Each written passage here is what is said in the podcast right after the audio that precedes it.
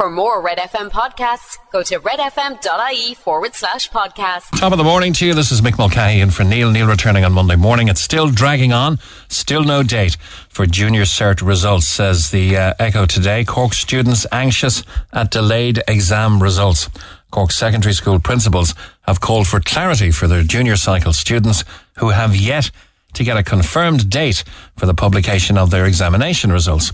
This year's Leaving Cert results were published later than normal on September 2nd, and the State Examinations Commission intends to issue the appeal uh, results through the self-service portal tomorrow. But still, there's no definite date for the publication of the junior cycle results. Tony McSweeney, the principal of St. Peter's Community School in Passage West, said his students have expressed concerns about the delay. There is very much a concern from our students. He said there is that little bit of anxiety now uh, that it's dragging on. There have been a few indications of dates, but to be fair to the SEC, there was nothing concrete. So still no results date for junior certs. Staying in Cork and with the Examiner, a Cork nursing home is to shut after 34 years. A Cork nursing home has announced it will be permanently closing its doors after 34 years in business. In a statement, Straw Hall Nursing Home said the uh, decision to close was a difficult one, not taken lightly.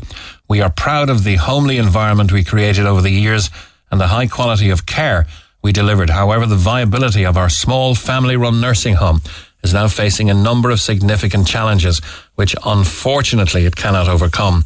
Straw Hall has a maximum occupancy of 30 residents.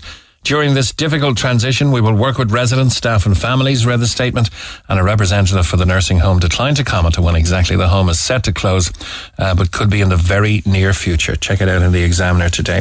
Back across to the Echo, and you'll have heard in our news bulletin that modular homes uh, are set for Ukrainians in Mahon. Ellen O'Regan reporting in the Echo that 64 modular homes are to be built in Mahon to house Ukrainian families as part of the country's national response to house people fleeing the war in Ukraine. The OPW and Department of Children, Equality, Disability, Integration and Youth are rolling out a national modular housing program starting this month, which will house 2,000 Ukrainians in modular homes at a number of sites around the country. Mahon is uh, one of the first three sites announced as part of the program and uh, the largest as well at 64 units. Other sites are in Cavan Town, 30 units, Thurles, County Tip, 60 units, and it's understood that the Mahon site is in the Ballinure area and will house about 250 people. The department has said that the modular homes are small dwellings, mostly built off-site and then delivered and finished on site. I was in a modular home uh, manufacturing facility. Actually, went up to have a look at the uh, the layout and the value and all that kind of thing. Uh, about eighty grand. Now, this was well over a year ago.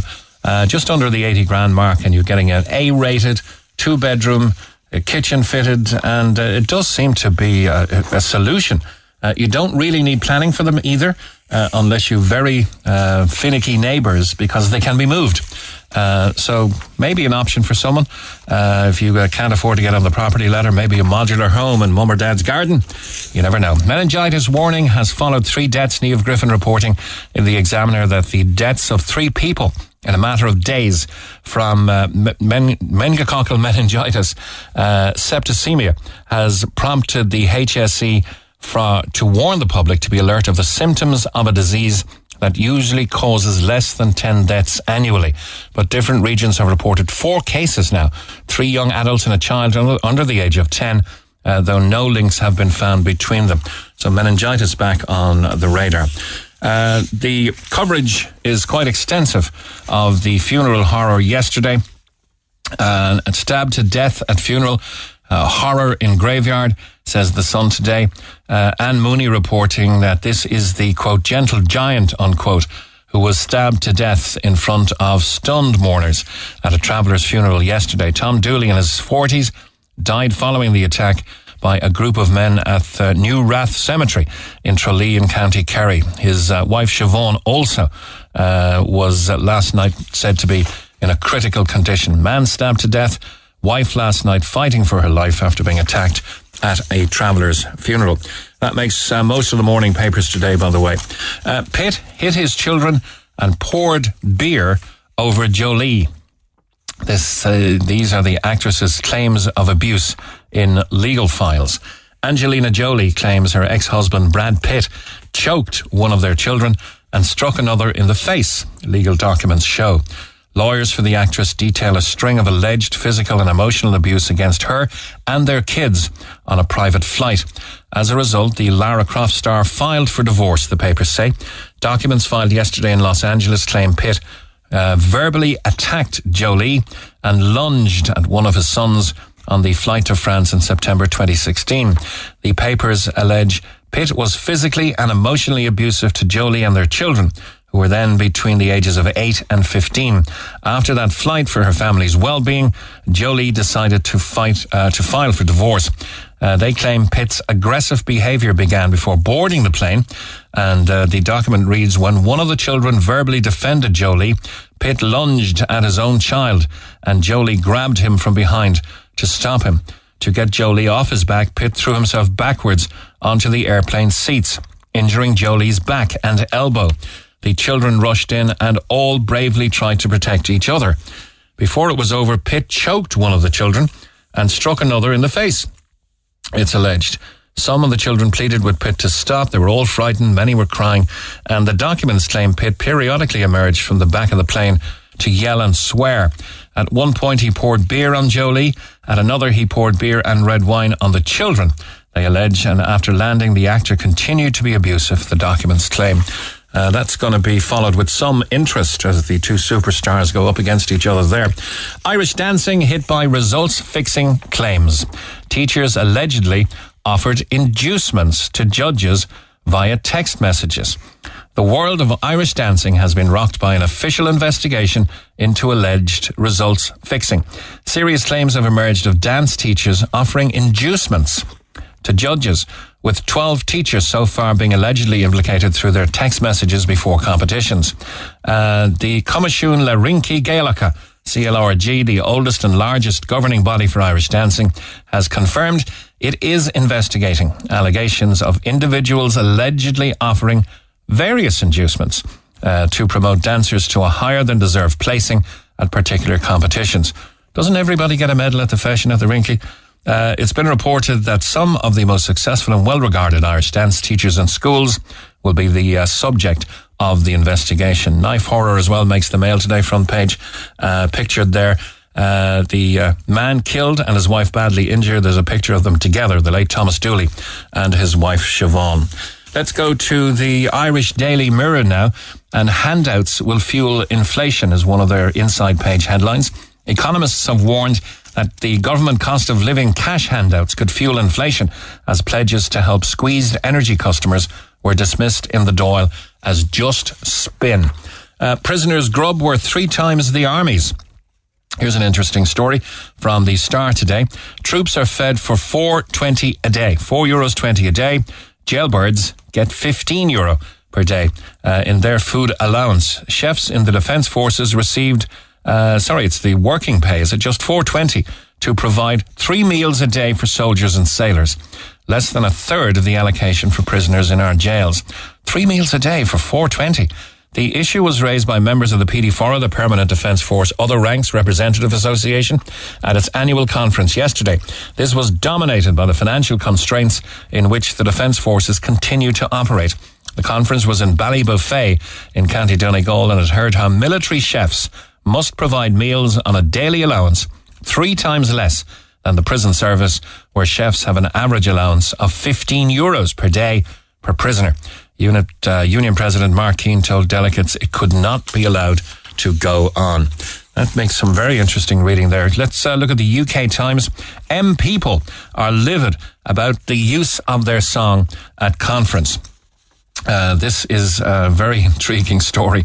When President Reagan used Bruce Springsteen, born, born in the USA, in his 1984 re-election campaign, he ignored its social criticism of modern America for its um, kind of ostensibly jingoistic title and chorus. Liz Truss seems to have made the same mistake. She bounced onto the stage in Birmingham to M People's Moving On Up. Her handlers must have only listened to the hook of the song, which is the popular piece, the chorus, if you like moving on up. We're moving on up. Uh, but if you take a look at the uh, the words of the song, uh, the they also include "You've done me wrong," "Your time is up." So it's not uh, wasn't the most perfect uh, of choices. Let's have a listen to a, a little piece of "Moving On Up" from M People.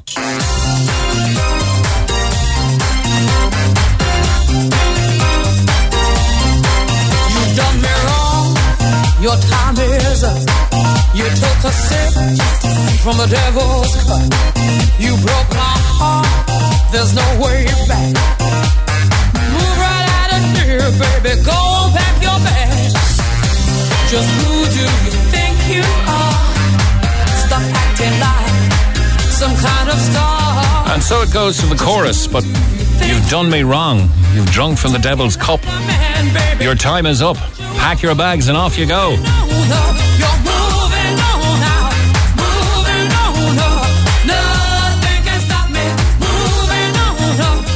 Pretty bad choice of song when you when you uh, consider the internal lyrics, though. But uh, Heather Small's lyrics were unfortunate for Liz Truss, and uh, she's also taking a blasting from Heather Small, uh, who didn't like uh, the fact that this was used. Um, and that there's been other embarrassing times around music. I remember the guy who played. Um, Oh, was a little bit of Monica in my life when Bill Clinton was walking on stage up in Northern Ireland. Uh, you couldn't write it. Yeah, that's his uh, Mambo number five, Lou Bega. I was trying to think of it. Well done. Thank you for putting that in my ear. Uh, widower of, uh, we'll finish with the morning papers now. Widower of woman killed by Baldwin settles lawsuit uh, to become a producer on the same film. I was reading this on social media last night. Uh, after all the furore, the husband uh, of the cinematographer shot and killed by Alec Baldwin on a film set will become an executive producer of the movie as part of a settlement deal. Uh, Hutchins, who was 42, was killed when the supposed prop gun Balding, uh, Baldwin was holding fired a real bullet. Uh, so there's been a settlement, and uh, they're going to all go back together. Uh, her husband, her widower, is going to be uh, an executive producer of the film. And, you know, I think in a kind of a big, big hearted way, uh, the family uh, of uh, Halyna Hutchins realize it was a dreadful and tragic accident. And they're all going to come back together. Uh, they're all going to use the same set. They're all coming back together, I believe, in January, and they're all going to complete this work in her memory and as uh, as a mark of respect to her life, uh, her life achievement. It's 22 minutes past nine, and I want to go straight to our phone lines to uh, Barry Roche, Southern correspondent with the Irish Times. Hi, Barry. Good morning, Mick. How are you doing? Very good. A lot can happen in 24 hours. This time yesterday, uh, people were just travelling to a funeral. Can you bring us up to speed on the tragic developments in Kerry? Yes, Mick, uh, tragic and horrific and shocking. Uh, there's a woman, 48-year-old mother of five, called Bridget O'Brien. Uh, she her funeral she died on Sunday, and her funeral was taking place yesterday at St John's Church in Tralee, uh, one of the main churches in the in the town. And her funeral, her burial then, sorry, was afterwards. It was ten o'clock mass, and her burial was at New Rath Cemetery in Ratass. People from Cork might know it. It's on the road into Tralee, coming in from Killarney, coming in from Castleisland. There, it's on the right hand side, across the road, in actual fact, from University Hospital Kerry. But uh, at about quarter to twelve, a group of men arrived there, and they began attacking one of the mourners, a man called Thomas Dooley, who's a 43-year-old father of several children. I'm not sure the exact number, but he- he's a, he's a large family. And these men began attacking him. Uh, they were armed with slash hooks and machetes, and he suffered catastrophic, serious injuries. His wife Siobhan, who was with him, he was outnumbered by about five or six to one, apparently. And his wife Siobhan tried to protect him, and she could- suffered some serious injuries in the attack as well. Obviously, people were shocked at the, at the, the well, shocked at the incident, but shocked that it was happening at a at a funeral. He paramedics were called. I, my understanding is they treated him initially at the scene, and he was rushed across the road to the hospital, which is only about 500 metres away. I mean, it's really just straight across the road from the cemetery, more or less. And uh, he was pronounced dead shortly after arrival there. His wife is still there. She's been treated for serious injuries, but they're not life-threatening, we understand. Um Gardaí began an investigation. They arrived out at the scene, and um, it's been cordoned off and they began uh, examining CCTV footage because there are cameras. It's a very big graveyard now. I've attended one or two funerals there myself over the years, people I know from Kerry. And it's a huge graveyard. I mean, could be, I imagine, probably maybe not quite as big as St. Finbarr's here, but certainly bigger than your usual sort of parish graveyard in you know country. And would CCTV be standard now in graveyards? I know we were suggesting it a couple of years back when there was some graveyard desecration happening. I'm not aware that it is, but I, have been told there, there, are CCTV cameras on there, and it is like there's several uh, wings to it, as it were. So it's it's quite, from my recollection, that there, there's sort of a newer section and the older section, but it is a very big graveyard. So Gardaí, as I understand it, were harvesting CCTV from that. They obviously were trying to find out who was at the funeral with a view to taking witness statements in, in, in the coming days. They set up an incident room in Tralee Garda station. They requested services at pathologist and pathologist Dr. Sally Ann Collis is on her way to Tralee this morning to carry out the post-mortem on poor Thomas Dooley. Uh, and a number of lines of inquiry, as I understand it, were um, being pursued. The men um, fled the scene in two vehicles, we understand. Gardaí, as I said, cordoned off there and they recovered some slash hooks and machetes and so forth there. Uh, I mean, it seemed completely, from what I can gather, a, a, very unbalanced, unfair fight, if it was that, in the sense that this man was on his own. Mm. And certainly seems to have premeditated. And premeditated, yeah. I was talking to one guard last night who said, you have, this, they were saying to me that they were satisfied that the group who attacked the victim weren't attending the funeral, so it wasn't as if it suddenly they were there and it suddenly kicked off. It seems very much the Gardaí that they arrived specifically and specifically with the intention of uh, carrying out this attack, uh, which they said was very targeted. So uh, the investigation, as I say, began yesterday after, immediately afterwards. Late last night, early this morning, actually, fact, about half one, Gardaí arrested a man from Killarney, 35-year-old man from Killarney, at Cork University Hospital. Now, we're not sure what he was doing in the hospital. I presume he was getting treated for something, but whether he was in accident emergency or emergency department or where, I'm, I'm not aware uh-huh. of the specifics of that.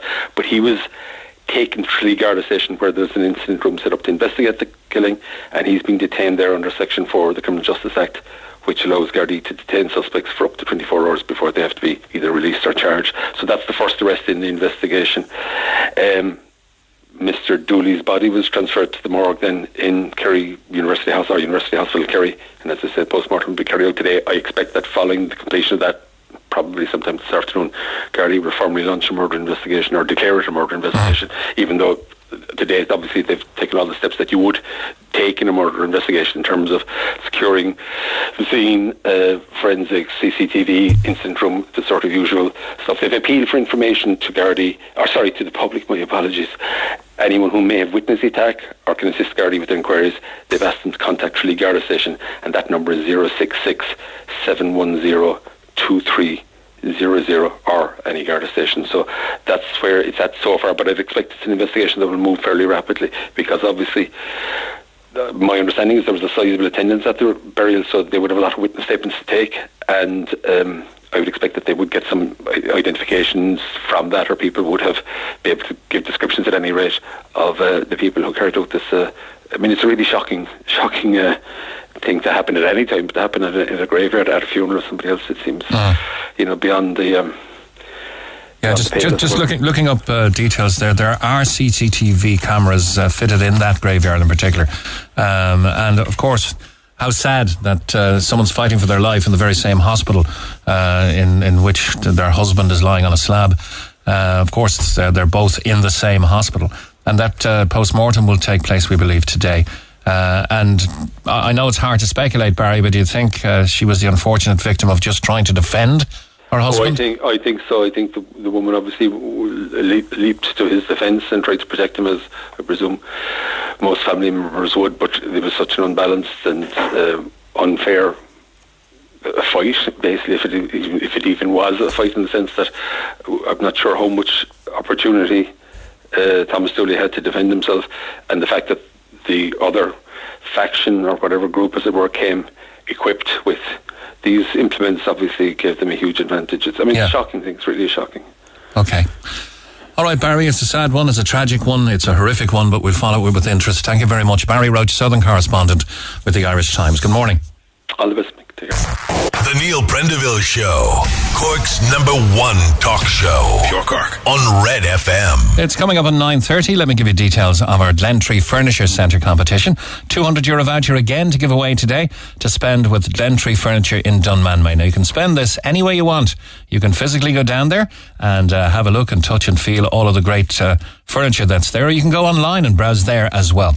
Now, tomorrow, we're getting very close to the end of the week. Tomorrow, uh, we're going to have a Friends head-to-head competition where the prize is a La-Z-Boy spectator chair. It's worth 1,958 euro, almost 2,000.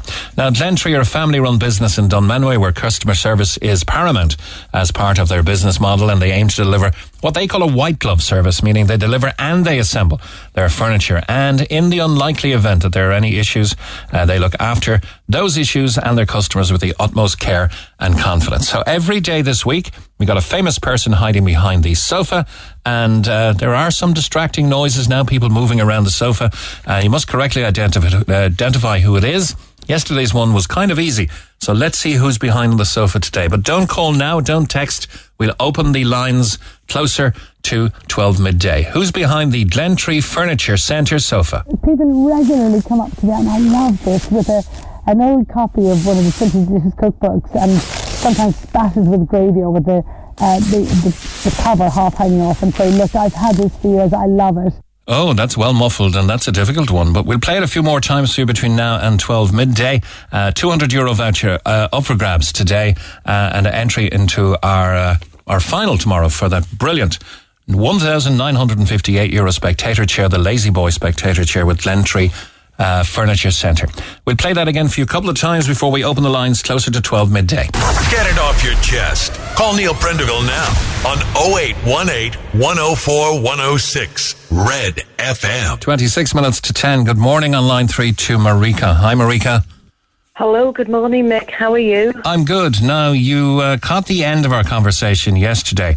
Uh, I think it was with Michael, uh, and he he is under serious pressure uh, travelling uh, between Kanturk and Carrigaline and Mallow and all that kind of thing uh, to keep his children who have special needs engaged in the education system. Part of that was that he said that he could see uh, buses being laid on for Ukrainian children who seem to have it a lot easier.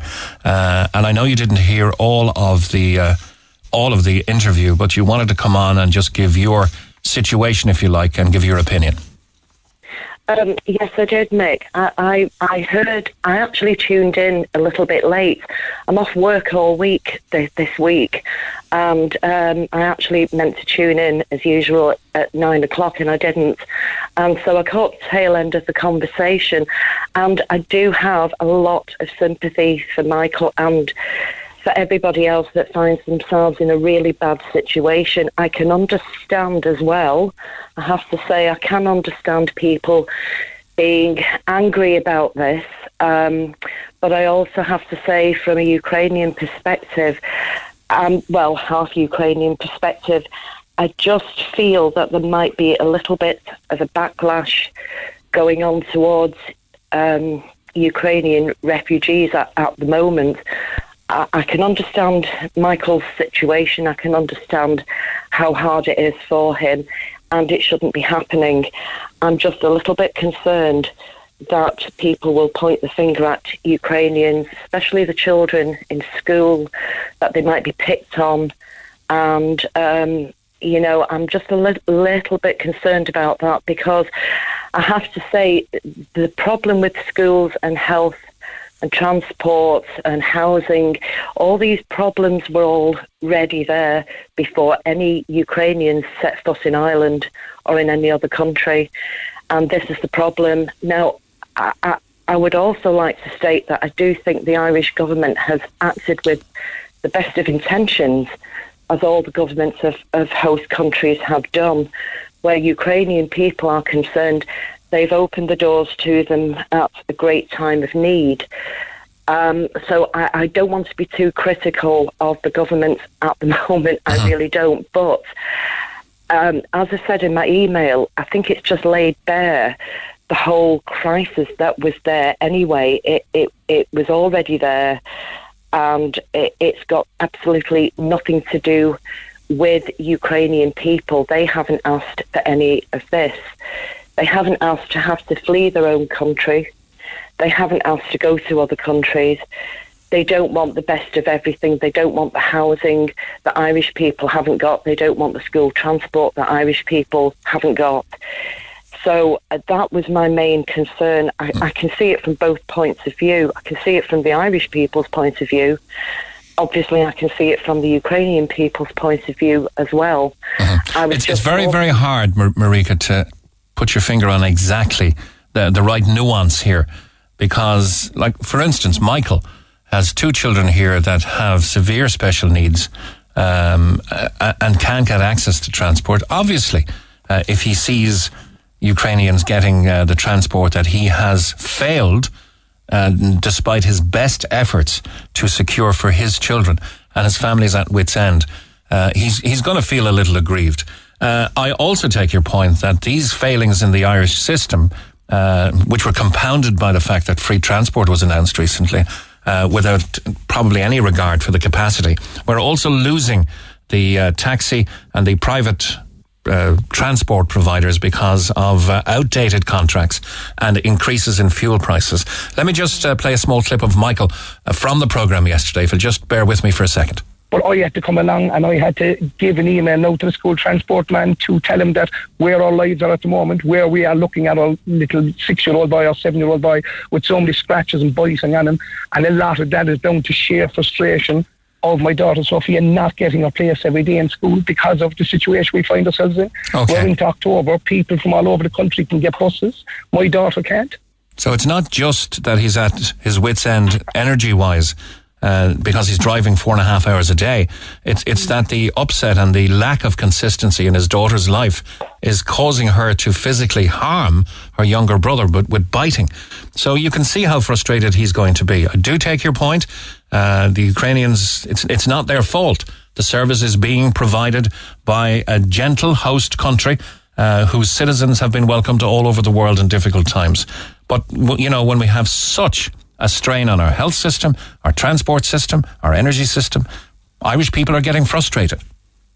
And I can understand that, Mick. Look, you see, um, because of because I'm half Irish as well, I can see it from both points of view. You know, I've got a loyalty, obviously, to Ukraine, and I've always had a loyalty to Ireland, and I always will do. And these these problems, unfortunately for Ireland, it's a wealthy country. Very, very wealthy country, but something has gone wrong in the management of Ireland.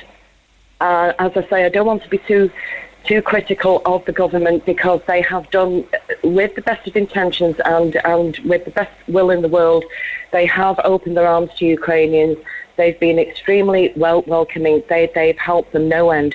Now, on the other hand, I also feel a great deal of anger as well, not about Ukrainians, but about the way that the government has treated its own people. You see, I think they've underestimated. I put this in one of my emails. I, I actually think they've really underestimated how, how, how difficult life can be for the average Irish person in Ireland, you really do have to have quite a sizable income to be able to live comfortably. I know that. A, a, couple of years ago, my partner and I were thinking about about going going to Ireland to live. This was just before Brexit. When Brexit occurred, and the house prices in Ireland shot up because obviously there was an opportunity there. Um, we did discuss it and we said there's just no way we can go to Ireland. There's just no way that we can afford to live. Now he's on a really, really good pension. He worked in the NHS for 40 years. He's on an excellent pension uh-huh. over here in England. Had, and I'm still working. But I mean, if we'd moved to Ireland, the benefits that we've got here would go. Over here, we don't pay to see a GP. If we need to go to A&E, it's free at the point of need. These are the things that don't occur in Ireland. So, and yet Ireland is a wealthy country. I don't understand how it cannot have sat down before now, before any of this Ukrainian situation started, and said to itself, you know, we need to be doing something more for our people. But because, you know, people are paying extortionate rent You know this, Mick. You live in Ireland. People who who are deemed unsuitable for a mortgage are paying anything up to two thousand euro and beyond a month rent. Just think what that could have achieved if they'd been helped with a mortgage. This is where the housing crisis comes in as well. But then, but then you've Marika, can, can you blame Irish citizens, hard pressed and maybe trying to get on the property ladder, for feeling some sort of resentment when in the Red FM news and in the newspaper review of just done a half an hour ago, um, there's going to be modular homes for 250 Ukrainians built in Man. People are waiting years here in the housing list. I know. You see, again, I do understand. I, I, I fully get your point on that, Mick, and I do get the point of people that ring in. The only, the only thing I would say is, please, please don't point the finger at the at the Ukrainian refugees because they've gone through so much. Because they they are not asking for this. They are not asking to, to, to be housed, and Irish people not to be housed. They're in an awful situation because they have got nowhere to go at the moment mm. until the war is over and they can return home. And you know, to be honest with you, the majority of them will go back. It's a temporary situation for them. I, I understand when, when homes are being built, all of a sudden the money can be found, the space can be found, the materials can be found to build homes very, very quickly to house people who aren't Irish. I, I can understand the Irish people being angry about that as well. All I would say is that please direct the annoyance and the, the anger towards the government uh, they'll be able to do something like this very, very quickly to help people, and yet it can't help its own. I myself can't get the point of it either, Mick. I really can't. Not not when there's been a housing crisis in Ireland for a long, long time.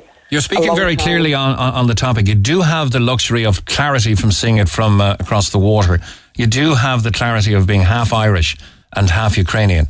Uh, and I do believe that, yes, we should not in any way take it out on the Ukrainians who are not here for a jolly up. They're here and they will accept the services that are given to them. Uh, and we have a government that kind of has a moral obligation to provide that. But there's still, uh, and I know this should be directed at government officials and at the powers that be. They, they still have a moral obligation. Now they're doing it for so many people, so many people in social housing. Um, obviously, they can't do it for everybody, but we've a growing homelessness problem. We've a growing home um, housing list, a waiting list, uh, and sometimes this is kind of a red rag to a bull. Uh, when you hear something, when these people looking for housing or trying, working hard and trying to get on the property ladder, paying their taxes, um, see housing going up. If the Ukrainians do go back home, uh, this will be available housing, I imagine, that will help uh, to combat the homeless situation uh, and maybe become available as social housing or social and affordable housing. But that could have been done before. That could have been done before. Even if there'd been no war in Ukraine, Mick, there'd been no war at all. Ukrainians had stayed where they were, or uh, uh, you, you, you know. I that's the bit I don't get about about the government in Ireland. Why all of a sudden they can suddenly find the means to do what they're doing to help Ukrainian refugees, and they are helping them. And for that, I will be forever grateful to any country that's take, taken them in and helped them. I will be forever grateful. But I do wonder why this couldn't have been done before for Irish people. I think every every country in the world has a reserve of money to help with what they, they would probably call an international crisis. And so they're probably using some of that in this situation. But it still begs the question why on earth are people in Ireland at such a disadvantage in such a wealthy country as Ireland? It is a wealthy country. I'm still working. I've had to increase my hours over here. I didn't want to have to do it, but I've had to do it because I just couldn't exist comfortably on what I was earning. Um, it's just fortunate for me that I do enjoy my job. If I didn't enjoy my job, it would be hell. Now, that's over here in England, but to live in Ireland, there's just no way. We talked about it constantly. I, I, I would give anything to be able to go to Ireland to live. out the last years of my life. I'm 62 now. I, I think So you've detailed think, the situation you know, with great clarity, Marika. Um, you know, you've left the questions hanging there that need to be answered. You've asked Mm. people to have compassion and direct, if they have anger, directed at the right place, not the wrong place, not the people whose fault Well, it isn't. When I say direct anger towards the government, I don't mean go and, you know, storm the doors or anything like that. I don't mean that. I don't mean a revolution type of anger. But I'm just saying, but, but you see, the thing with the Ukrainians is, at the moment, they've literally nowhere to go. It's either stay in Ukraine and risk, and I will say this, and because we all know what's happening over there, and risk either being raped, tortured, murdered, or get out and try and survive and hope that things will, will turn turn out for the best, as I think they they will now, because there has been a turning point. Marika, as, as half Ukrainian, are, are, are you proud of your people and what they're doing uh, on home soil to push back the Russian invasion? I really am. They're doing that. They are great fighters. You, you, now, that's the one thing that Ukrainians have over the Russians, because the Russians, as big as they are, huge a country they are, they've actually never been known as proper fighters because they can't, they're disorganized and chaotic. Ukrainian people are quite methodical and they can fight. And obviously, with the help of, of weapons that other countries have sent, they've had to, had to have those weapons in order to be able to, to survive to be to be honest with you, Mick, but they are great fighters. However, other other countries have helped as well. Other other people from other countries have gone over. there was a young lad from County Meath. Um, he's lost his life. That's right, 23 years of 23-year-old. age. Marika, I, Yeah. I must move on. We have calls waiting, but thank you very much for bringing a, you, you know, your own clarity to the situation and for leaving the correct questions hanging there, uh, and also having the compassion to direct uh, frustration if, if it's if if, if that exists uh, in in the Irish people, not at the Ukrainians, but uh, to your local representatives in a nice, calm, and democratic way. Thank you very much, Marika. You're welcome, Mick, and thanks so much for taking my call. Thank Thanks you. very much. Okay, Tom, Thank you've you. been waiting for a while, uh, and you, you, you also want to comment on that Michael interview yesterday, where early intervention, you would agree, is the key. Yeah, Mick, can I just say something there? Uh, that lady Marika was on about, like uh, about the whole Ukrainian thing. Like I'm listening there for the last few minutes, and I couldn't not say something. Like she's gone on there about us, about the war. Like, do you know the size of Ukraine? The war is going on in one little part of it. You can go online today and you can book a hotel. We're paying for people to stay in hotels here. What it's costing our government to pay a night here, you get a hotel for a week in Kiev ring up, ask your researchers, ring up any of the hotels, and every one of them will tell you it's safe as houses over there. Like she's gone on there about the war in Ukraine. It's happening in one little region. You know, the rest of the country is safe. It'd be like the troubles up the north and, and the people coming down to Ireland. Like they're not fleeing over to England. Maybe obviously someday they're not going into Europe. There's not tens of thousands of them. Like I'm sitting there listening to that there, and I'm like, what? To be fair, she, she didn't come on to talk about the war or make any point in that regard. I did ask yeah, her, I know, ask but her a it, I question know, but it end. was it was just about, but it was all about the Ukraine, Mick. It was all like that's what she was talking about. Like about the whole, like there's a there's there's a hundred thousand idle houses in this country for years. It's government mismanagement that has us where we are right now. It isn't anything to do with refugees. It's government mismanagement, and it's been going on for years. You know, like I, I was sent in a message yesterday about my own son and about the early intervention and stuff like that. I had to fight for all these things 10 years ago. And like, it was heartbreaking to listen to that man yesterday on the radio. And he has two kids and now he's travelling four and a half hours a day to get them to school. You know, like, I was lucky because I was living in the city and there were services around me. But like I still had to fight for those services every day. There was like there was months went by there that I would drop my son. He was in the Brothers of Charity with the early intervention. He it was picked up by by a physiotherapist before he was two years of age. She sent him for speech and language, and then she said that there might be something else. Like we wouldn't have had a clue about any of these things, autism or ADHD or any of that at the time, you know. Um, and he went out to the Brothers of Charity. But even when he was out there, I remember ringing the likes of Marion House and places around the city. Like he was out there three days a week, and I'd literally drop him there and get back into my car and ring these places. And I was ringing them three mornings a week. And then, like, I knew that the girl was up there on a first name basis. But I just, like, if I didn't keep ringing and keep hounding them out, he would have been left. He would have been left there. And that's what people have to do. And it's a fright to God. Like, the last appointment my son had, um, for physiotherapy. We went up there. He had a half an hour appointment, and they said to me above there, um, they, they were doing me up a file to do work with him at home, right? Because Mhm. the, the appointments were every, every 18 to 24 months. So they said to me, um, we'll give you a ring there in a couple of weeks. And would you mind coming up and collecting the file? Because we don't have money for postage and packaging. Wow, okay. And now I was only down the bottom of the road from this place. There was people coming from as far as Skibbereen to have their kids seen for half an hour up there that obviously had to go back again in a couple of weeks' time to collect a file to then do the stuff at home with their child themselves, you know? Tom Dylan is 13 now. Uh, where would he be in the system today, do you think, if you hadn't made those early, very, very strong efforts? Oh, Mick, I'd, I'd honestly, I'd dread to think where he would be. Like, 10 years ago, when Dylan was out in the Brothers of Charity, he was there for three years. Like, I never envisaged the, the young men that he would be today, you know? Like, it's, like, it's kind of even emotional to talk about it. Like, you know, um, like, I, like he, he's in secondary school now, right? T- Tom, Um, can I interrupt you for a second? W- would, you, would, would you mind holding till after the 10 o'clock news? Because I'd like to tap into that emotion. I'm also, and I, I know I spoke to Marika previously. She's a fervent listener to the programme from the UK. Uh, I, I also get the impression that it's so much easier across the water.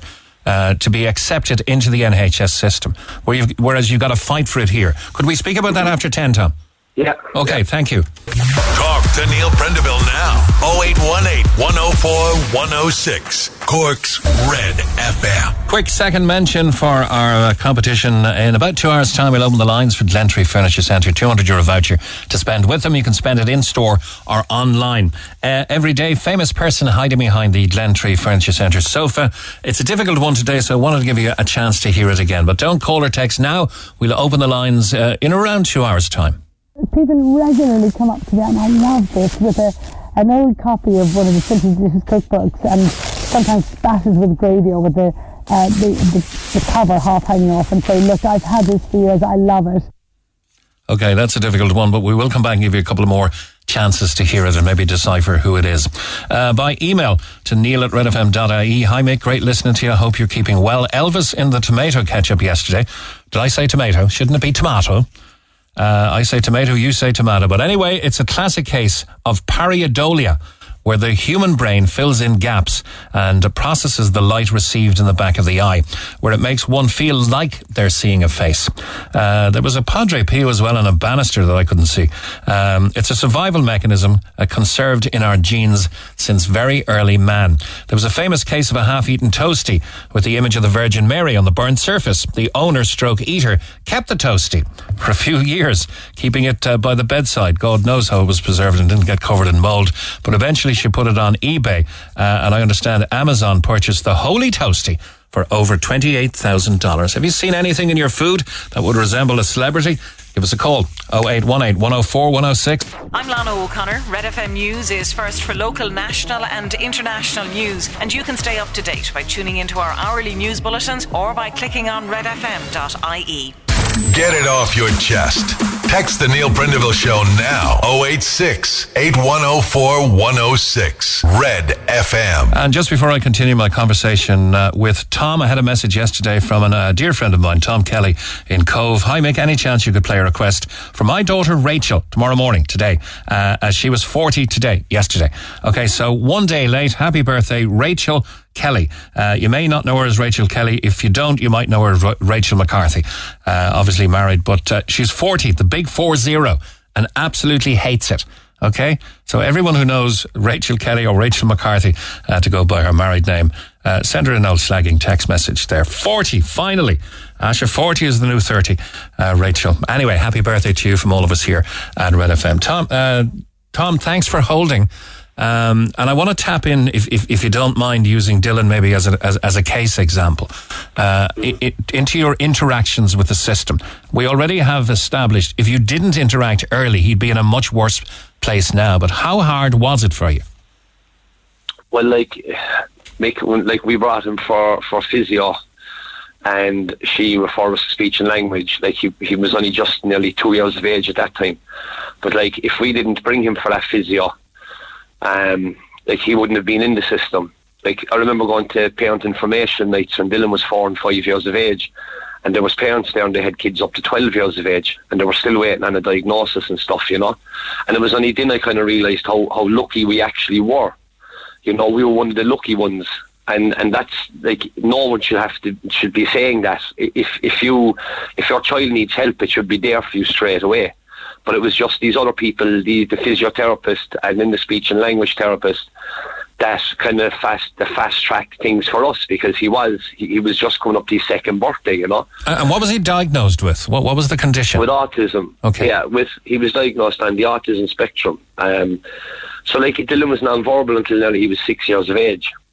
Um, when when he was with the Brothers of Charity, they couldn't keep him there because they said he didn't have a learning disability after assessing him and that when he was kind of five, five and a half. But they wanted me to bring him to a unit. And like, no offense to any of the other kids, but like 85% of them were, were worse off than Dylan, you know? Um, and I like I could see there was there was something there. Like he, he was he was listening to us. He like obviously he was like there was lots of slapping himself and pinching himself and getting frustrated when he when he wasn't talking. He had no words. Everything was was pointing at things, you know. Um, and and I took a chance. Like we got we got the the home help or the home tuition hours so we got 20 hours for a week, and I found a girl that was able to actually accompany him to a play school. So I brought him to a play school as opposed to, to a unit. And Okay. I remember he was there probably three or four months. And I was in to collect him one Friday evening and took him f- by the hand from the door, and we went out to the car. And when we sat into the car and I got into the front, for the first time ever, he just started like like making all these noises, like just blah, blah, blah, blah, blah, blah, blah, blah, blah, you know. And I was like, "What in the name of God is?" And I was looking at him in the mirror, and he, he like you could see he was excited. He was making these noises, you know. So like the whole drive home, it was the two of us in the car, and, and I was obviously doing what he was doing. It was just blah, blah, blah, blah, blah, blah, just doing the mouth movements because he was doing none of that beforehand, you know. And I'm I'm convinced it was just that he was like he was in a normal play school. He was in with normal kids and like he wasn't in with other, you know, in an autistic unit. He was in with all of these other kids who were talking, who were playing, who were interacting. No, he wasn't interacting with these kids in the play school. But they were lifting his abilities a little, were they?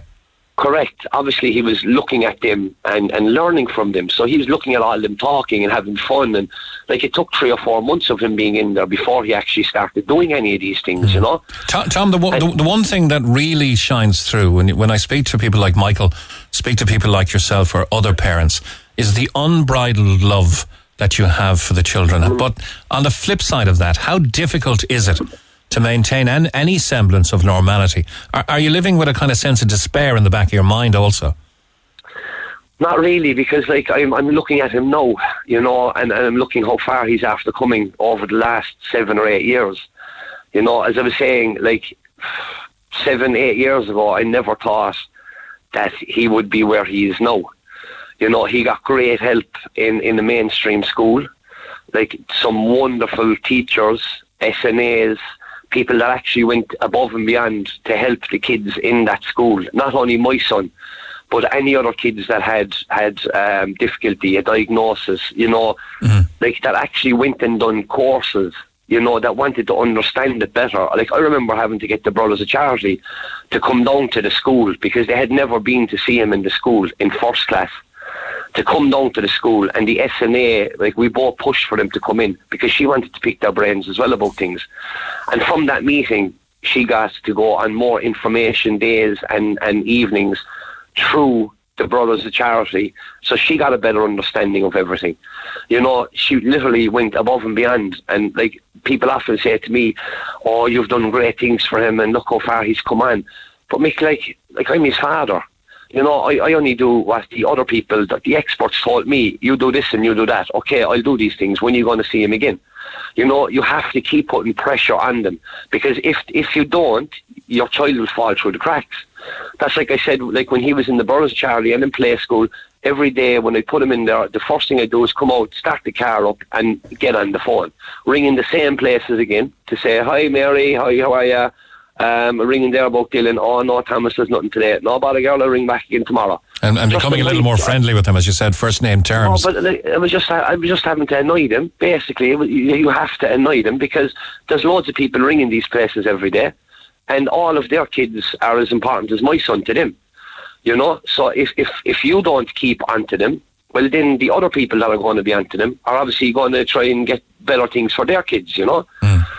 T- tell me about Dylan now had- at, at, at 13, Tom. Tell, tell me about him now. What kind of boy is Uh, he? What does he get up to?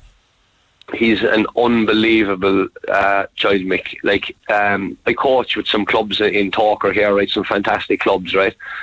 Um, and I remember, look, when, when Dylan was about seven, and like there's Irish twins, there's Dylan and Marcus, there's a year between them.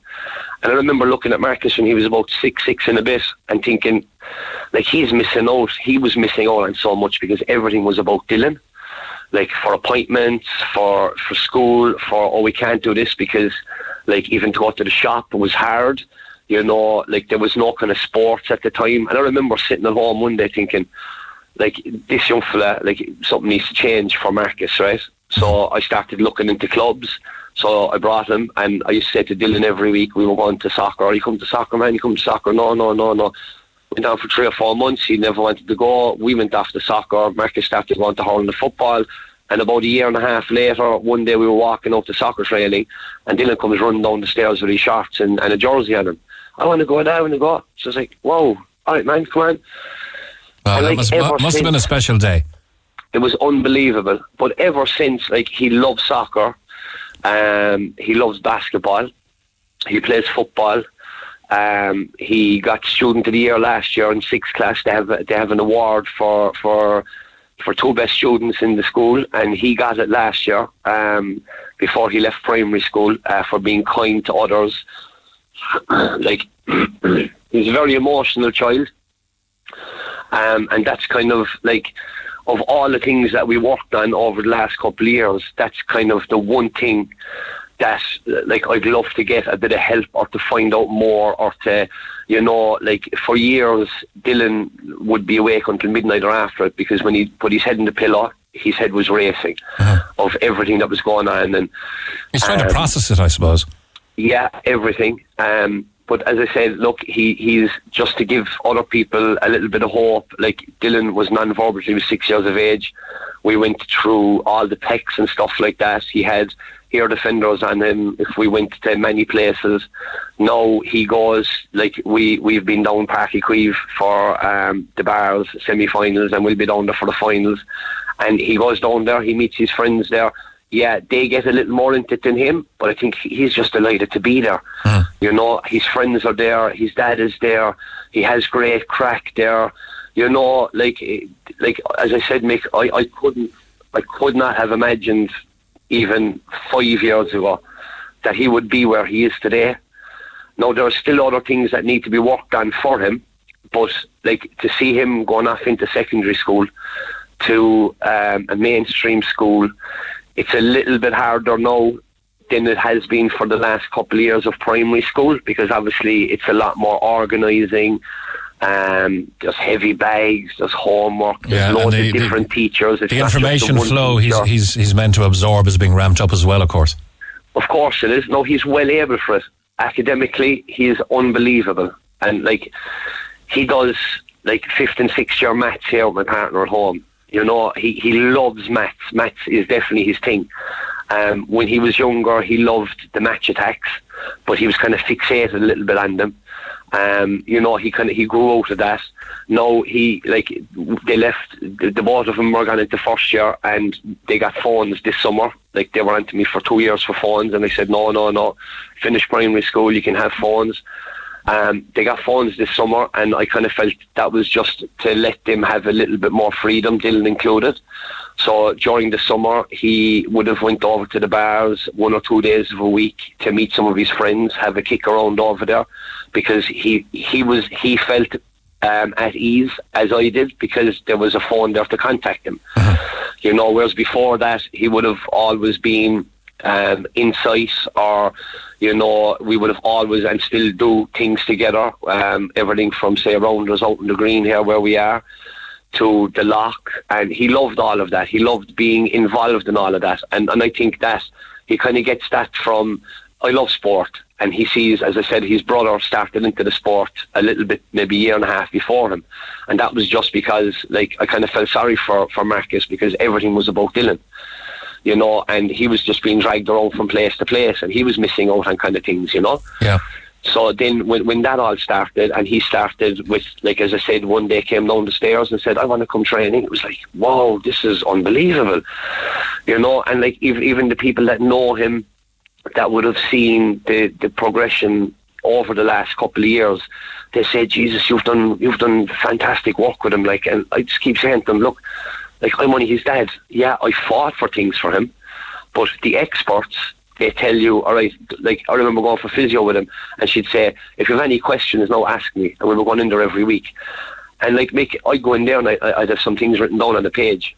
And when she'd give me the answer to these things, I, I used to feel so small and stupid. But like she said to me, Thomas, there's people come in here for six months and never ask me a question. She said, you uh, have an interest and you're asking them because the answers she'd give were so simple. And you'd be thinking, why didn't I think of that? Yeah. But they're the experts. They're the one. Like that's what they're there for. They're there to pick their brains. Would, And would, would it be safe? to that- Would it be safe to say, Tom, that once you get access uh, to those services, and it must be one of the most noble callings to dedicate your life to creating better outcomes for others, for strangers.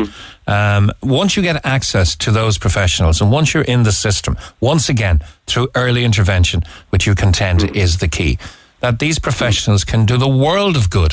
Um, but if, if you don't Yeah. get in past the past the threshold, as they say, uh, it's a very cold and lonely place trying to get into the system. big time. And like, it's not only if you get in there, Mick, like you could get in there and you could see someone today and you mightn't see someone for two years if that's what you wanted. You have to keep hounding them. You have to keep ringing them, emailing them, looking for better. You know, like I, I, I'd hate, I would, I'd hate to think if if we didn't go for the physio, and and she didn't see something in the speech and language, like Dylan was non-verbal till he was nearly 6 uh-huh. and that was with all of this help. So, like, I would hate to think where he would be today if he wasn't getting these services. I have met parents of kids who didn't get these services, and like, it, it kind of makes you angry because you're looking at them thinking, this this child could be a hundred times better if they had the help when the child was younger. Like I said about the parent information nights that I used to go to, and I used to get up and speak at them after a while because it kind of gave confidence. You know, you're going and listening to other people's stories. And like at the start, I used to be coming over thinking, Jesus, how did how are those people surviving? Like parents get up and talk about their 10, 11, 12 year old, and they don't know what to do with them because they don't have a diagnosis, and the child hasn't been seen by anybody. And I used to be sitting there thinking, Jesus, I am blessed. I am so lucky. And it took me a while to actually stand up and speak at these things. You know, because you're listening to all these people's stories, and then you go home and you're you're you're kind of registering it, and you're saying, Jesus, T- Tom, once, once so again, lucky. once again, and this is the third or fourth time now speaking to a parent. Uh, once again, those who feel like yourself that you're now you've arrived at a better solution by far than you would have had if you'd not been in the system. The word luck, 100%. the word Yeah. luck comes into play. and it's not luck, Mick. It's down to perseverance. Like I like. They sent me out forms. Look, look, you had a person on yesterday about contacting the the Minister for Children, right? So they, they sent me out forms. I, I was handed a farm in the Brothers of Charity to say to apply for uh, a carer's allowance. And when, when the lady handed it to me, she said, if, if you would have filled this out last year, no, you would have definitely got it. And I looked at her, I said, what do you mean? She said, they're gone very strict on it. But I said, my son is in here with you. He has a diagnosis. How can they be strict on it? I was a year and a half fighting for that, right? They were sending me letters and they said, it's clear that your child has a disability, but it, it, does, it doesn't affect him the way it would affect other children. Now, I'm looking at a four-year-old and a three-year-old, and the three-year-old is way more advanced than the four-year-old. In my house, it was the big fella copying the small fella. And as my mother always says, everything happens for a reason. When, when my partner at the time was pregnant the second time, and when Dylan was only six or seven months, I was thinking, Jesus, what the hell, two kids under the age of one and a bit or whatever, you know? But if Marcus wasn't born, I would hate to think where Dylan would be because from when he was five and six, he has been copying his younger brother. In most houses, it's the small fella copying It's the big It's the other fella. way around, yeah. But in Uh, my house, it was the big fella copying the small fella. I'm just conscious of time, Tom. I have to move on. Can I just ask you finally? Um, are, are you a proud set of parents? Are you proud, mum and dad, that you intervened and persevered? Big time, yeah. big time. Making just one point, right? You were mentioning about the ombudswoman for children for the the minister for children yesterday. Someone said it in the program. Mm-hmm. When I got all these forms refused and refused and refused, I went to the minister for children, who was an Northside TD at the time, and I went in there and I sat down with my file and I started explaining to this person what was going on. And basically, I was told, "Oh, look, they've made the decision. I can't do anything about it." I said, "Excuse me." You are here to help my child and every other child in this country. Yeah, but look, they've made the decision. I can't do anything about it. So I picked up my file and I said, that's fine. I'm going to contact Emily O'Reilly, the ombudswoman for children at the time. I said, I'm going to contact Emily O'Reilly about this because this is not on. And as I walked out the door, they jumped up. Oh, no, no, no, no, no, no, no, no. Mr. Kiley, Mr. Kiley, sit down, sit down, sit down. I said, isn't it a fright to God that I have to mention the ombudswoman? This is what people need to do. If they say no, you do not accept no. This is your child. You stand up and fight for your child. And if the person that you're seeing is not going to help you with your child, drop in the ombudswoman for children or the ombudsperson for children, whoever it is at the time, because Emily O'Reilly has since been shifted over to the EU. She was fighting for our kids for years in this country. She was a thorn in the government side. And I think it got to a stage where she had to be taken and moved somewhere else. And obviously there's somebody else there now. I don't know who it is. But parents need to stand up and fight. Don't take no for an answer. Well, well said, Be on the phone. Be on the phone every day and ring these services. Your child deserves it. So they do. I'm so glad I brought you. I asked you to stay. We didn't have much time before the 10 o'clock news, but I'm so glad uh, that we asked you to stay and get those points across. And well done for all you've achieved. And uh, I know luck had an element. You were lucky you got into the, uh, in, in, you know, the, the initial action of the of, of the physio, which opened the doors to get you into the early intervention you needed. And best of luck to Dylan. Uh, wish him all the best for us in secondary Thanks school. much. Thanks, Tom. Thank Good you. morning. 25 past Bye. 10 now. Talk to Neil Prendeville now. 0818 104 106. Cork's Red FM. It's 28 minutes past 10. Good morning from the Neil Prendeville Show. This is Mick Mulcahy. I want to talk to Grace O'Sullivan, Ireland South MEP for the Green Party, in a moment. But first, because uh, this is a little bit topical, and I know Grace was listening with interest uh, to Tom's story there and through the inter- interview. But the Sunday roast could be about to become toast. We might all be having quick toast instead of a roast. One in four home cooks are less likely to prepare a roast due to rising energy costs, according to a Good Food Nation report in the UK. Have a listen to Jonathan Byrne, who has this report. Oh, we can't uh, get Jonathan there at the moment. Seems to have disappeared from the thing. Let's go straight to Grace then. Uh, there we go. Sorry, I beg your pardon. Uh, Jonathan Byrne has this report.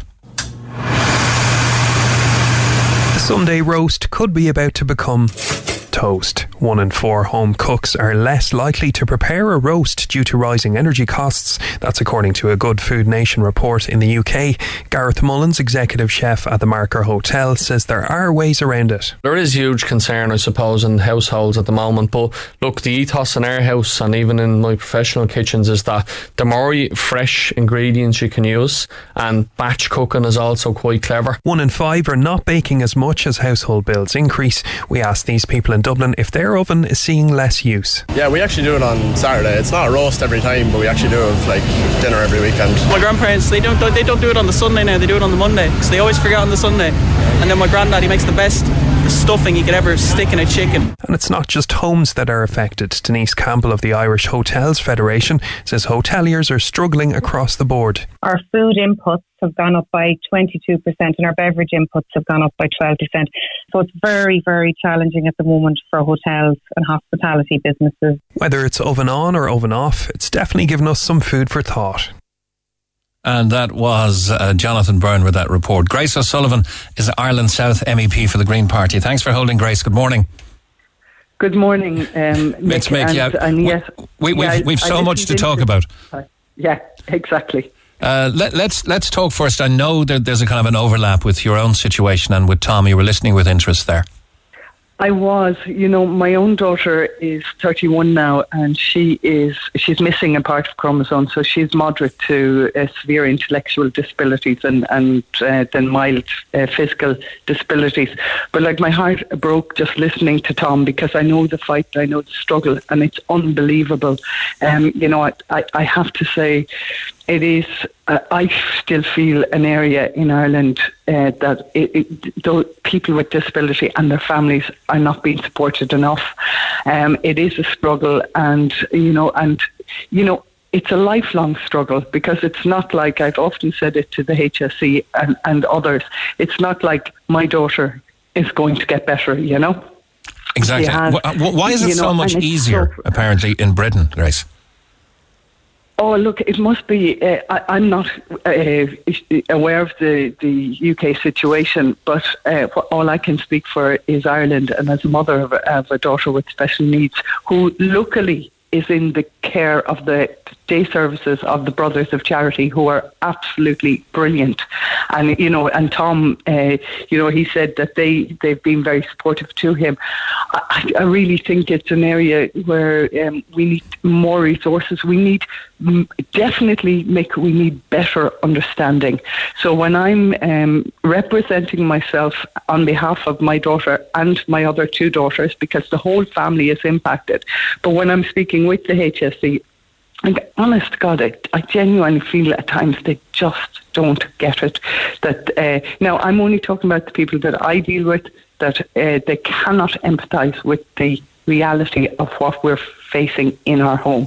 And this, you know, like Emma was diagnosed in the Netherlands where she was born at the age of six months. So at least we had a, a diagnosis. But like I, I, and Emma's on the autistic spectrum as well. But I talk to people all of the time here in the European Parliament, people who come over from Ireland, but also uh, in uh, in Ireland South and in, in my own environment, uh, and just the absolute level of frustration. And it is, you know, it is a daily struggle for anyone in their home with someone with special needs. It's it's a daily struggle. Okay. And and little things you'd imagine, Mick, a little thing like getting carers um, allowance, as Mick was saying, like that should be it should be just a very straightforward process. But you know, I speak to people and they, they tell me that you feel like you're begging, you're Yeah. groveling, you're on In, in, in, in his words, they're, they're, they're getting very restricted on, very tight on it. You, know- you know, if you only applied for last year, you'll have not it. fair. Yeah, it's, It's- not fair. it's not fair. Okay, we've It's lots more, fair. lots more to talk about. Very quickly, uh, are you going to be uh, continuing the Sunday roast? Are people afraid to turn on their ovens now for extended periods? Well, look, I'm in a flexitarian family when it comes to food. So I have. have roast um, vegetables.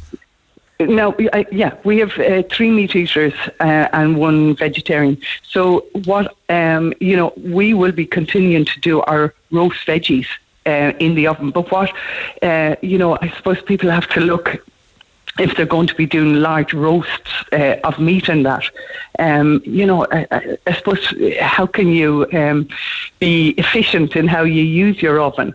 Um, and uh, you know, like in our own case, you know, if I'm doing um, uh, vegetables and that, you know, I'll also do if I can, I'll do a bread or you try to to make the efficiencies one way or another. The government has put supports in to try to help people with their bills over the winter. This the the um, you know support mechanisms. So hopefully people won't find that you know it's something that's important to their family life. You know, the roast one o'clock on a Sunday is a very Irish kind of thing. You know, but um, that people aren't put out in that regard, and that they find um, that the supports that are being put into the by the government doesn't uh, put them on a toast uh, meal for Sunday um, instead of, of their roast, you know. And for most people, that roast, make it, it, it's not like it's every day we're having these roasts. It's a one time, a once a week event, you know. That's still essentially much cheaper uh, to to provide per head than uh, actually going out for Sunday dinner, if if that's what you want to do. Well, look, Mick, uh, I, I remember growing up, um, you know, in a family of 10, and uh, the roast was on Sunday, and then the minced meat, the minced, uh, we had the uh, burgers made from the leftovers of the roast on the Monday, you know. So it's uh, it's also you know like it's make it, trying to get the most out of, out of your roast as well, and and um, you know uh, look. It, People are going to have to to um, recognise the constraints within their households and try to make the best. Uh, it's you know it looks like um, kind of it's it, a dark winter ahead in many senses. Not only the darkness of the, the, the daylight Exactly. hours, but also I- I'll, I'll move along quickly, Grace, if you Yeah. don't mind. Sorry for interrupting, but Sure, um, you, course, you came on to talk about the new um, policy and legislation regarding phone charges. I also want you to Yeah. co- uh, comment on the uh, fisheries policies that are coming out of Europe right now. But it would be remiss of me, uh, your party and its leader having got a bit of a lambasting yesterday on the programme, uh, ju- just to revisit this for your own personal opinion. Our Minister for Finance, Paschal Donohoe, stated recently the biggest threat to our economy is a shortage of electricity. So the bigger picture here uh, is that we seem to be the only coastlined country that doesn't have reserve natural gas facilities.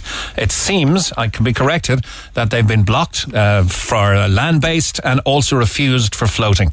Uh, and this is, this is the major, major problem that will affect our economy.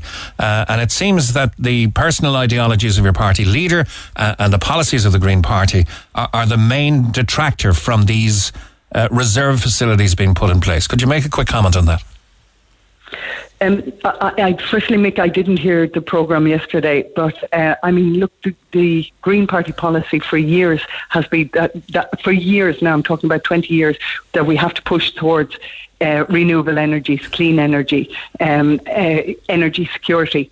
Uh, we have the opportunities. We know that we, in the last year, have put in the, uh, the legislation in Ireland to enable um, offshore renewable wind at scale now. It's not, so it's not going to happen in time, Grace. It's, it's, it's not, and we also have been very pragmatic as a party saying that we do recognise that there has to be a fair and a just transition to decarbonise our economy over the next number of years in commitment in the in uh, international and um, the Paris Agreement and to keep the uh, temperatures to 1.5 degrees Celsius so we're not burning uh, burning our planet. Um, so, so the Greens are pragmatic in our approach. There's absolutely no doubt about that. So we will. The most important thing for us is that there is a fairness and that people are supported, and that's what the Greens have been doing in government. That's why the budget, in many regards, uh, this year for me, when I heard it being rolled out, we had a lot of input into it. There was a lot of of uh, mechanisms in there to make sure that uh, people at home are supported through the winter, not only uh, homes but also uh, businesses. Because you know, Mick, like we we need to see our societies developing. We need to see our economies doing well to support jobs, to support communities. So that that's what the Greens are about. Mm. So hmm. we're not we're not uh, destructive in any sense. Um, you know, uh, so I don't know what was said yesterday uh, on the programme, but it certainly isn't the Greens that are trying to do any um, uh, damage. What we're trying to do is wise up. Uh, we have a strong vision for how we should be living our lives in a way that is energy secure. Look at the giant mess we're in. At energy security is, is, is, a noble ambition, and, and uh, I'm all for it. Uh, you know, I'm all for the environmental saving of the planet and all of that, uh, but not by freezing one Irish pensioner at a time over very cold winters. Just a quick synopsis of what was said yesterday, and I put it as a question. If Eamon Ryan is putting his own and your party's policies ahead of our nation's interest, ahead of the huge farmers that are ahead of the huge multinationals that, that could face power cuts this winter, not to mention the hospitals, the medical device uh, needs in people's homes, and possible rolling cuts in electricity. And I'm not trying to scaremonger, but if, if by having no reserve gas facility, and I know you didn't come on to talk about this, if, if by having no gas facility, is Eamon Ryan, if he's putting his own and his party's policies ahead of the national interest of our economy, is he at least in breach of the standards in public office? That that is not the position uh, of the Green Party to, um, to you know to create uh, massive hardship. This absolutely, I don't know where that's coming from. But is, is, so is there an agenda to get to get through everything you need to do in this government, uh, with with the chance you you may not be elected? Is there a fear of that next time round? No, I mean, you know, this government is still, you know, should still run for another two and a half or, or three years. Um, and uh, so, I mean, this, the, the, the, the job of work uh, at the moment is to get us through the winter. And, uh, and I mean, Eamon Ryan, Green Party, and every other politician in the country is looking at how we can do that in a way that's sustainable. But uh, as I said, that's fair that people aren't going to be in, uh, you know, struggling. And here in the European Parliament, I mean, it, and European across the European Union, that is absolutely the big talk this week in Strasbourg in the European Parliament is to make sure that there that people they get through the winter, that the the reserves are there, mm. that the energy will flow, and that energy will flow into Ireland because we recognise that we do have climate commitments, But we also have to get our, our way through the winter, through the spring, and uh, into next year. Okay, I'm sorry So if, if, if you were if you feel slightly doorstepped because that wasn't really what you came on to talk about. and of course, I'm, I'm cognizant in Prague, Yeah. uh, our own Taoiseach and all of the uh, leaders of the European countries and our neighbours, uh, including Liz Truss, are attending, and we'll, that, they'll be talking about this in great detail today. But anyway, back to something completely different. There, there is a new legislation about phone chargers, and more particularly the insert for phone chargers. At the moment, there are three or four, uh, and it depends what device you're trying to charge. You're fumbling for for leads that are tangled up together. What's going to be the future for charging your your tablet, your phones, your devices? one single charger. That will be it. And uh, I make, Mick, I don't know what world you're liv- living in. Two or three is, is nothing. In most households, there's spaghettis of leads all over the house. And it's very frustrating for people when they're trying to charge a device to try to find the right charger for it. So what we're moving towards is one single uh, charger device. It will be uh, called a USB Type C port. It will come into operation um, uh, in autumn 2024. And the reason it's that long is because it has to be transposed into the member states' uh, legislation, so into Irish law. Um, it's going to be the one standard device. It'll cover um, um, uh, iPhones and earphones and uh, you know the different devices we're using. Um, and the beauty about this new standard charger is that it will it, its speed will be quite fast, so it, it will be um, offering fast, uh, high quality charging. Um, so this was uh, agreed yesterday, voted on in the European Parliament, and there was obviously an overwhelming majority. Now, from an environmental perspective, it's good because it reduces cables that, you know, there's, there's something like what they were they saying, 11,000 tons of e waste of these chargers go into landfill every year. So it'll reduce that. Um, it's brilliant for the consumer because it means just one device, but also um, it, it means you know you're not you're having to pay for multiple devices. So look, that's that's a good news story. It fits in with the circular economy. So that that's, There, there are those who are listening who are, who are saying, uh, well, I, the only chargers I know, I'll call one the Apple charger and the other one the Samsung charger. Uh, and the Android phone I have from Huawei have a, has a different charger. Huawei, yeah. uh, let, let's describe this one. Is it the wide spade and not the current um, slotted one like Apple use? Oh, look, I, I, I'm not sure. I can't tell you what exactly um, uh, the, the shape of the device is because, uh, but what I do know is that Apple will be obliged to have, and they're already working towards it, all their devices to fit that standard mechanism. So Apple won't have the monopoly anymore in terms of um, the chargers for th- their devices.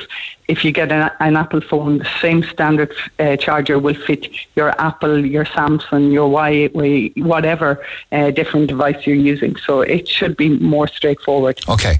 Uh, that's not to say you're going to have to get your current phone changed. It's it's port changed. They will still work, of course. It's just for new manufacturing and new releases. That's it, exactly. So you still will be able to use the old devices, but probably as we move forward in time, there will be just a one standard device. Um, as old, uh, you know, old um, devices you're using become obsolete. Obsolete, but then those who that become obsolete can be also reused. So there's all different um, charity organisations and, and that that are always asking people when they're finished with the device to please send it to them so it can be repurposed. Okay, so new standard charging ports or portals um, will will be uh, in in legislation have to be it'll be a standard one across all companies and across all devices. That's the that's the main right. thrust of the legislation. Now we also brought you on to talk very quickly about fisheries legislation, if you can. Yes, yeah. So, um, look, um, you know, the in, in I know in Ireland there's a real crisis um, in the fishing sector and seafood sector, and they're really, um, you know, under enormous pressure, as are other sectors because of the energy crisis and the war in Ukraine and all of that. And um, uh, so, you know, uh, here in the European Union, I'm pushing, I'm, I'm pushing, uh, sending letters to Minister McConnell to release about six million fund, uh, extra funding in the European Maritime Fisheries uh, funds to the fishing sector. Um, uh, also, um, there, there's uh, new uh, money coming in um, next year, six billion. But again, uh, just hoping that um, Ireland uh, and the Irish government will um, engage uh, more directly with the, the uh, fishing sector to give them the supports they need. But for me, here in the European Parliament, uh, it, the most important thing I'm working on is uh, kind of fairness and sustainability in terms of the the small scale fisheries, or as we say for farmers, the, the family farm. Same for the, the family fishers.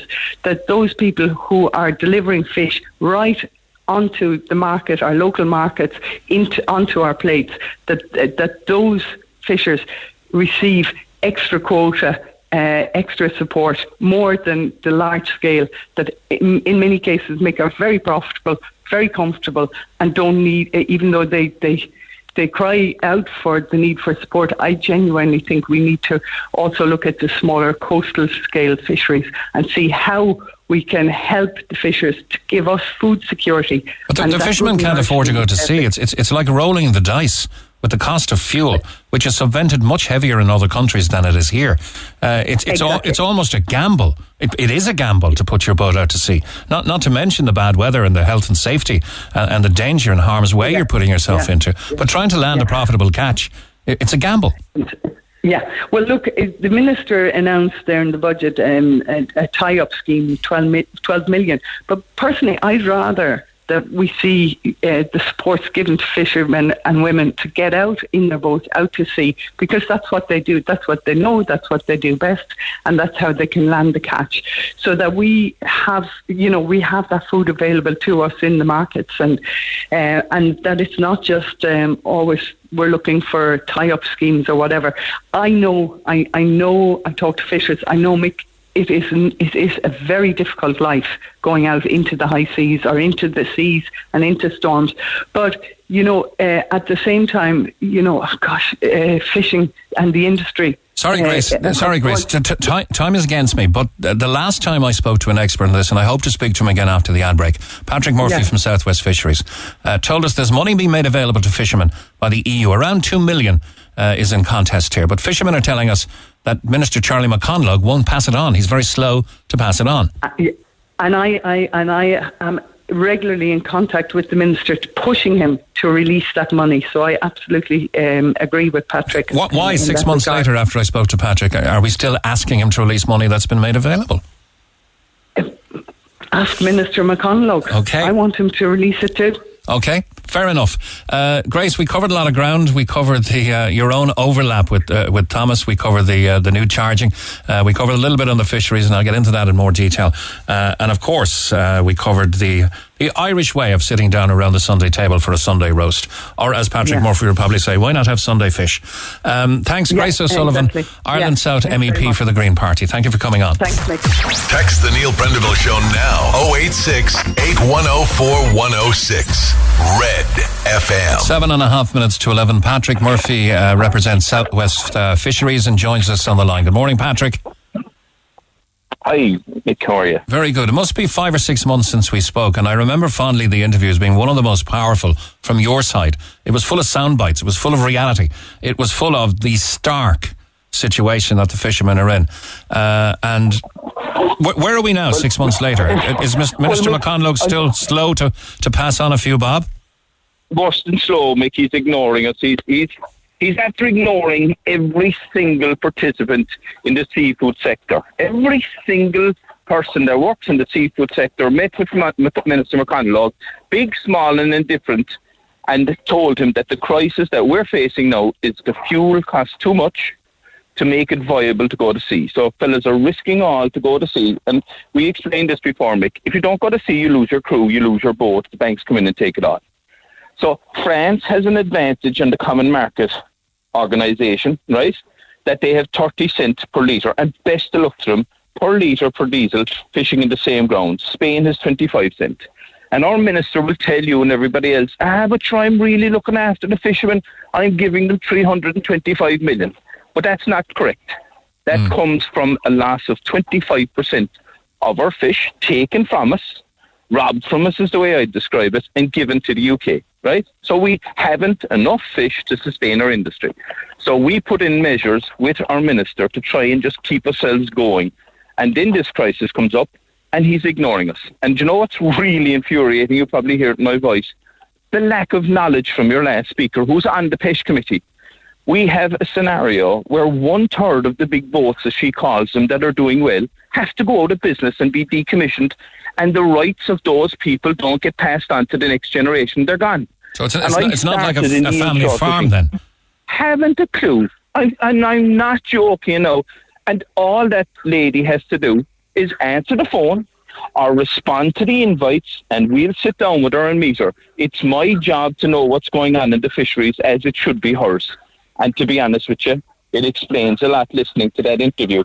I'm in Den Haag Airport now, coming back from the Pelagic Fisheries Advisory Council, where I sit on and we put together um, advice for the Commission, for the European Parliament, and for the likes of Grace, and for member states. And you would not believe the amount of stuff that gets thrown in the bin.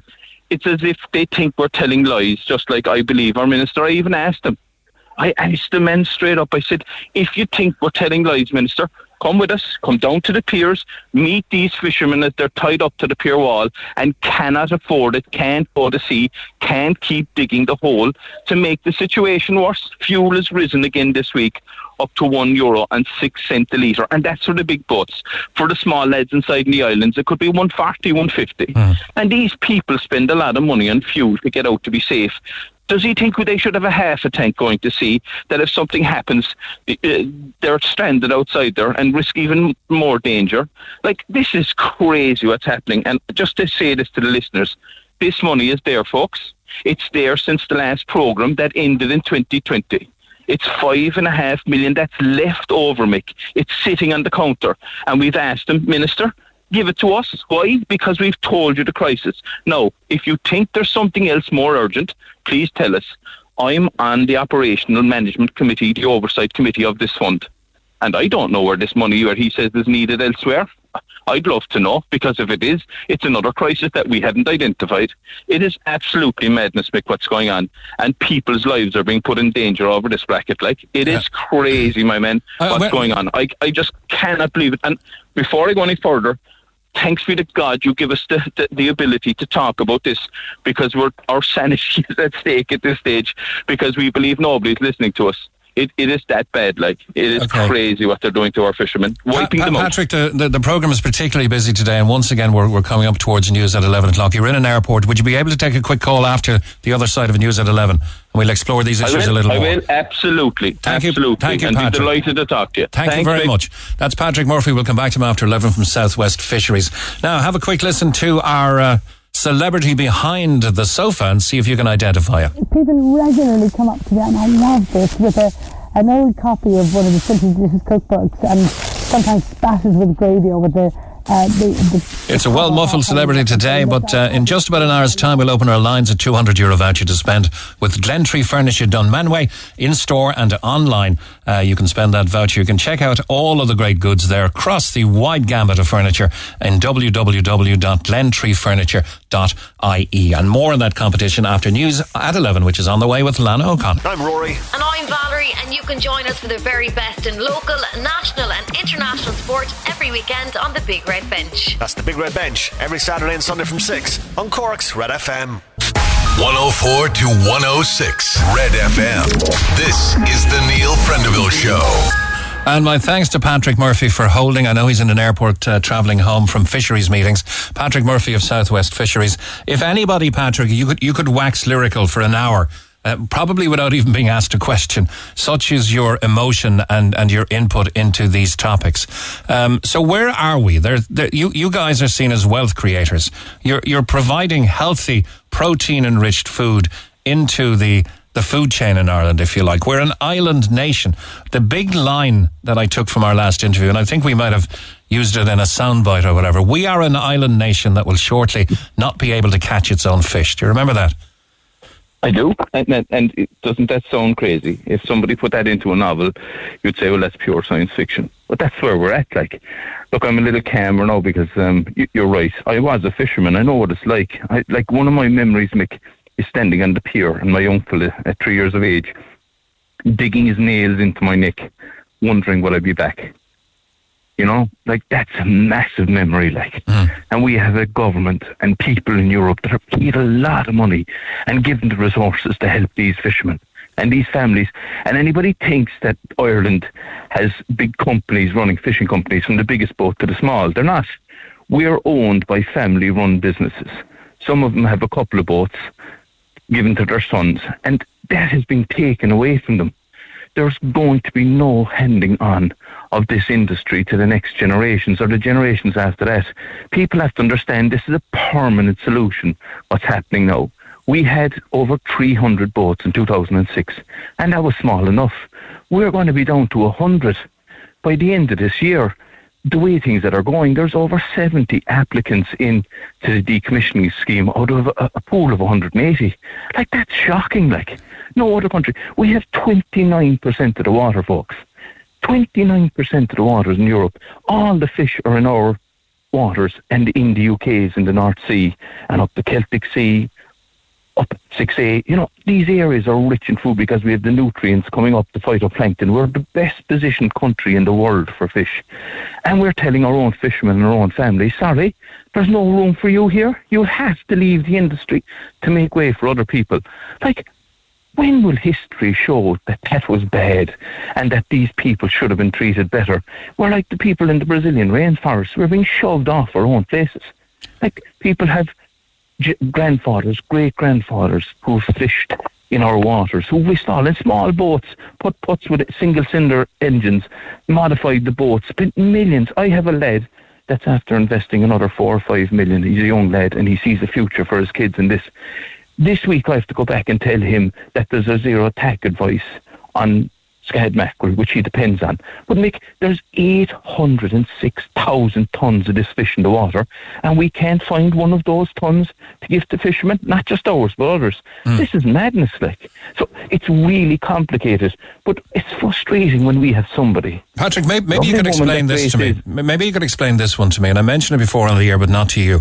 Uh, I met a former fisherman whose boat had been decommissioned and he's doing other work.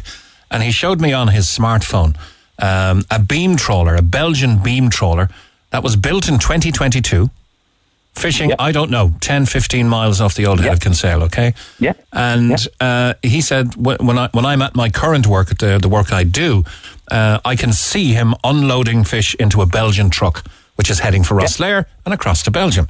How can that be allowed no- to happen no when we can't do it ourselves? Yeah, no checks, no no fishery officers because we have a delegated act that allows them to do that. So the fish gets weighed in their factories over there and it isn't checked here. The only thing our guys can check is the size of the nets or, or the gear that they're using. But we can't in Ireland you see, every month we work through the quotas and we give our fishermen X amount of fish. And this is where complicated I'm going to try and keep it as simple.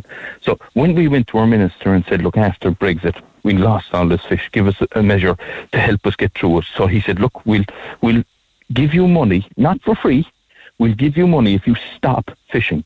So if you stop fishing, we'll pay you for that fish, and that fish can go to the other fella, and he can make a living out of it. So we didn't get any free money. Now here's the kicker: any boat that got that money, right, that takes the decommissioning scheme, will have to give that money back. What? So he'll have got money. Yeah, I'm not joking. The money that these guys got tied up, that Grace O'Sullivan is telling you, oh, the fishermen got 12 million for tying up. This is the spin. Any one of those boats that has to decommission from the money they get from decommissioning, which we've shown is under the value of the boats, they're paying less than what the boats are worth. They've devalued the market, so there's not as much money in them. So they've maximised what they can do. It's it's unbelievable what's happening. This is to Irish people, Irish families that are living along our coastline. We're seeing it being wiped out in small ports. The Irish person needs to listen to what's being said here. Okay. You're losing a part of your heritage. It's happening in front of your eyes. And I promise you, it won't stop there. The farmers are next. Patrick, I I, I. Irish bricks and mortar businesses, from small ones, Fred in the Shed, to uh, to major employers, have been gr- gr- granted in the budget a forty percent rebate on a- any increase in energy costs uh, from twelve months ago. Okay, so they're going to get if, if it's gone up by a grand, they're going to get four hundred back a month, up to, up to a limit of ten thousand per month per business. Now, th- this might be off the wall thinking, but when you guys go to sea, your electricity is produced by bunkers, by by by diesel fuel And, and you cannot run a boat without electricity. You can't run instrumentation, you can't run navigation, you can't run uh, the, the hauling devices, whatever, uh, from electricity. Do you think you've got a case to say our energy has gone up uh, 100 or 200% since last year. Uh, but you're not giving us any diesel subvention, so we'll apply this is how we create our electricity, our energy to fish. Uh, and, and you should be entitled to the same grant. Yeah, we should be, but we're not going to get it. We're, sure, we're entitled to the money for the fuel. Spain is getting it, France is getting it. There's no question. The minister has said it. The money is there. You're entitled to it. You're all struggling. But he's not choosing to give it. Why not? No, like I, if I was a suspicious person, I'd be saying, well, mm, they want to get rid of boats, so it makes it uh, more attractive to get out rather than stay in and lose money and go out of business or uh, the other penalty points and everything else that are coming down top of you. Like if somebody gets eight penalty points by doing something wrong, right? He's no ent- longer entitled to grant aid of any sort or nature, right? And what would, what would that doing something wrong be? Uh, fishing in the wrong area, wrong nets? No, I'll tell you how bad it is now. This lad left from our area from our port and he went out to the park behind the area where we defended against the Russians, right? And the minister put in a separate law for us, only applying to our vessels, that you have to leave port and go fishing there. You can fish nowhere else. You have to come back in and land. So the possibility of cheating or, or, or doing something wrong is minuscule. It's, it's virtually impossible unless you stick them up your jumper, right? So one of these boats went out. Now, his mistake was he was too anxious. So he went out in bad weather. He wanted to get to the ground first and get in and get a premium price for his, his fish. But he was so tired, he went to bed at 10 o'clock, right? So he was up for over 20 hours. This is the skipper, the owner of the boat. So he had to go to bed for safety reasons, go to sleep. And he made a mistake. He forgot to make an entry into his logbook, right? The next day, the Navy boat was on him and they came on board the boat. He showed them all the fish. He showed them that everything was above board, but they still prosecuted him. He's still getting three penalty points. No, that's madness. Can you imagine if somebody came into you and they said, Mick, you never turned on the mic there at 5 to 12? There's a law there that says you have to have the mic on. We're going to penalise you and jeopardise your job of being uh, a presenter on the radio. And, and the cost of enforcing that? Nuts. Richard, we have a scenario now where the minister is saying, listen, we're going to send the Navy boats out and check and keep an eye on the pipelines. We can't even get crews to go into those boats. Like, the, the marine industry is in a shocking state. We have wind farms going out there. I'm telling you, they're not going to work. I'm involved in the industry myself in aquaculture for 30 years, and we have to moor lines. These offshore winds, I'm actually going to Scotland to see the technology there, to see for myself, will it work? But we're going to invest billions. It's 10 times more expensive to stick a wind farm out to sea than it is on land. And they're saying, well, you know, we need to get more energy. Do what we always did upgrade the ones we have. If they're not big enough or strong enough, you have the technology, you have the, the, the pipes ran along the ground. You're not going to do anything different to the environment. Yeah, it's like building a new house on, on an old foundation. Yeah. Yeah, uh, yeah. By, t- by this came by text, Patrick. Mick, I've heard of trawlers cleaning out our junior fish from our inshore and using that for fish meal. Maybe you could ask Patrick about this. Yeah, absolutely. I'd love to. So what happens there is this is a traditional fishery that I fished in myself for sprat. Sprat live up to two to three years and they die off. So boats that have been traditionally fishing this when they when they come in abundance, when climate change allows them to come into the bays, the lads go in and fish them. We are the only organisation in the country when this was raised that sat down. We said we have a management plan. We want to sit down and go through different systems to allow this fishery to continue. It's going on for 30 years. If you have any fears, let's work on it like any other fishery and do it properly properly. We were refused. Nobody met us. Right? So these boats are out there. Now, I have documentation from being in Europe, from Sweden, right, where these fish went into their waters, and you know what they did? They're foraging fish. They ate all the larvae and the small eggs of all the other fish. And you know what happened? They've no cod fishery above there now, and they've no fish plaice fishery because the sprat went in and ate all the fish inside there. And the other side of that is this: listen, a small boat can make three trips and catch as much fish as a big boat. Now, the problem is that we've been asking for, and the same with Kevin Flannery, an ex-fishery officer and who's in charge of the Dingle Aquarium in in Kerry. The two of us tried to get uh, our minister to listen to us and say, "Listen, this is a fantastic opportunity. We can create jobs out of this. We can put this in direct into uh, food production for human beings directly into the market. See what they're doing in other countries and invest in that, and give higher value back for the fish." Okay, fair, fair, fair, answer, Patrick. We're kind of going down a rabbit hole here, so let's let's uh, finish up with with the broader problems uh, that are that are facing you as a community, a fishing community, and they're, they're still the same as when I spoke to you six months ago. You still haven't got the money from Charlie McConalogue. You still haven't got the uh, the subsidy on the fuel that would allow you to go out with a certain element of safety and not a gamble. Uh, you're still going out in the most horrendous of conditions to provide food of high value I, I imagine, into the food chain. Fish is becoming more scarce. Your fish and chips is going up in price. Uh, and we've, we've an industry that is on its knees. Absolutely, and being destroyed in front of our eyes. And it won't be, you see, it's not like the building. The building was brought down to its low dead, but it was allowed to build back up again. There's new apprentices coming in, and there's going to be new buildings, and we're going to build back up the industry. That won't happen with our fishing industry. And your forecast for five years' away. time? Five years' time, what's it going to look like? I, I, I don't think it'll be there in 10 years' time. I, I think genuinely, and I'll tell you why, Mick, who'd go into an industry like that that are going to be blamed to be targeted, just like that last caller, fella trying to make a living, regardless of where the fish is, just because he's a bigger boat. Like, if you didn't know about that, if you went down and looked at them on the horizon, these are inside in bays, they're towing around 300 metres wide in a five mile bay. And then they're said, well, they're sweeping, they're cleaning out the bay. It doesn't make sense. It doesn't ring true, you know? So we You, you, have. you mentioned Dingle Patrick. A buddy of mine in West Kerry said it's probably the way that Fungie went uh, when he was younger and more sprightly. he could outrun the nets, but uh, in, in his old age, probably got caught up in one. Well, there was no nets there at the time. There was no boats. We checked that out. Nick. You see, was there was there activity inside in the bay, and there wasn't. There's, Look, al- these, like, there's always conspiracy theories, isn't there? There is, of course. Look, and, and it's a huge loss for that community down there to have such an asset, and it was an asset, and people enjoyed it and everything else, and that's what people should be focusing on and remembering. Look, I'll tell you a great story. They have um, they have a monument put up for Fungie. But to see it, you have to get into a boat and go out into the bay. No, that's the Kerry cuteness. Oh yeah, that's that's the, that's the Kerry way to, to make you enjoy yourself. Um, uh, and fair play to them, Mick. You have to like this is what keeps rural Ireland alive in ideas like that, and people, you know, get a kick out of it, just like you, brings a smile to your face. Yeah, open your But wallet. We are going to lose part of that, Mick, if we don't protect our fishermen.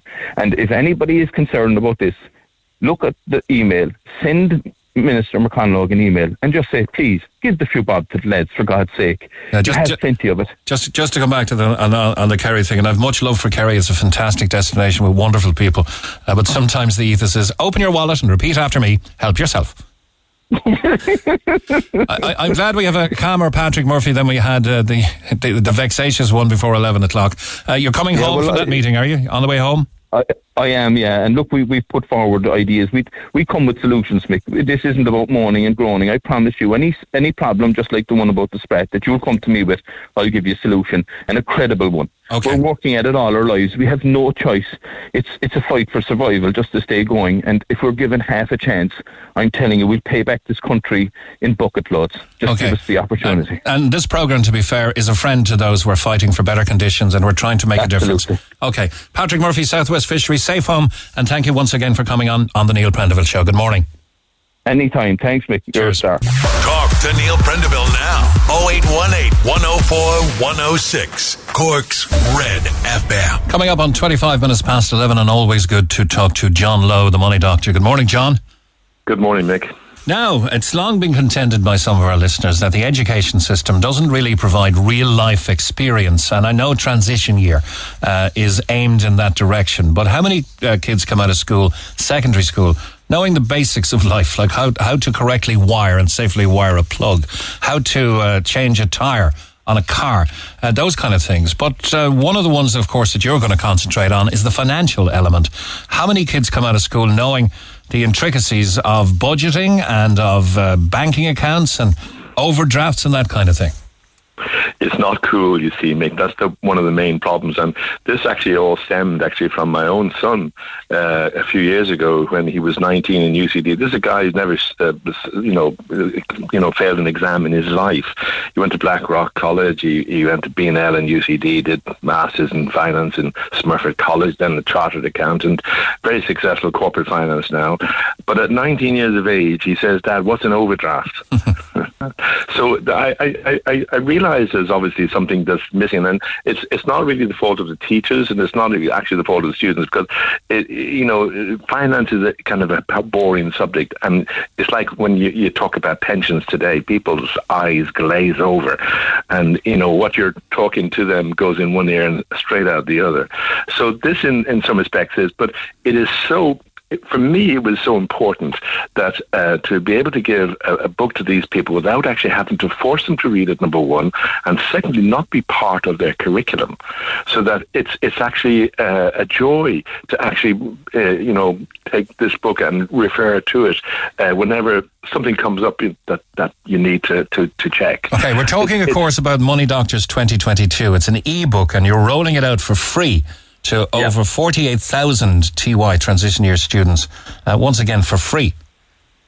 Absolutely. I mean, again, it, you know, I did a pilot scheme last September, um, the year now, that's 2021, where I put 3,000 physical books in South County Dublin, um, which went extremely well with all the schools and the principals and the TY coordinators and even the students themselves, and even getting some great feedback from parents, uh, because the fact that it, it, was given for free and there was no compulsion uh, on the part of the student to have to read this, but it was given to them to encourage. A little bit like being given a fork at the start of the summer, where you know you're asked to dig an orchard, and at the end of the summer you've dug the whole orchard, and now you can reap the bountiful harvest.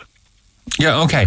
It, would, would it be fair to say that our second level and third level institutions are gearing people up into the careers, some of which they can make a lot of money?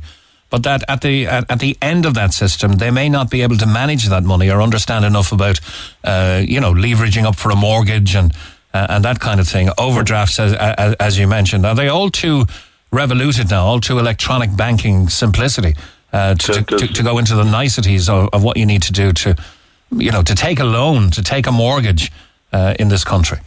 Yeah, I mean, there's there's a lot of confusion, first of all, in all the, the products and the services that are available, and uh, companies like Revolut have actually now, you know, um, kind of gained traction on that because uh, they've kind of stolen the march on their competitors, uh, whereby they've made it nice and simple, you know, you know, transferring money from one to the other directly without going to a third party.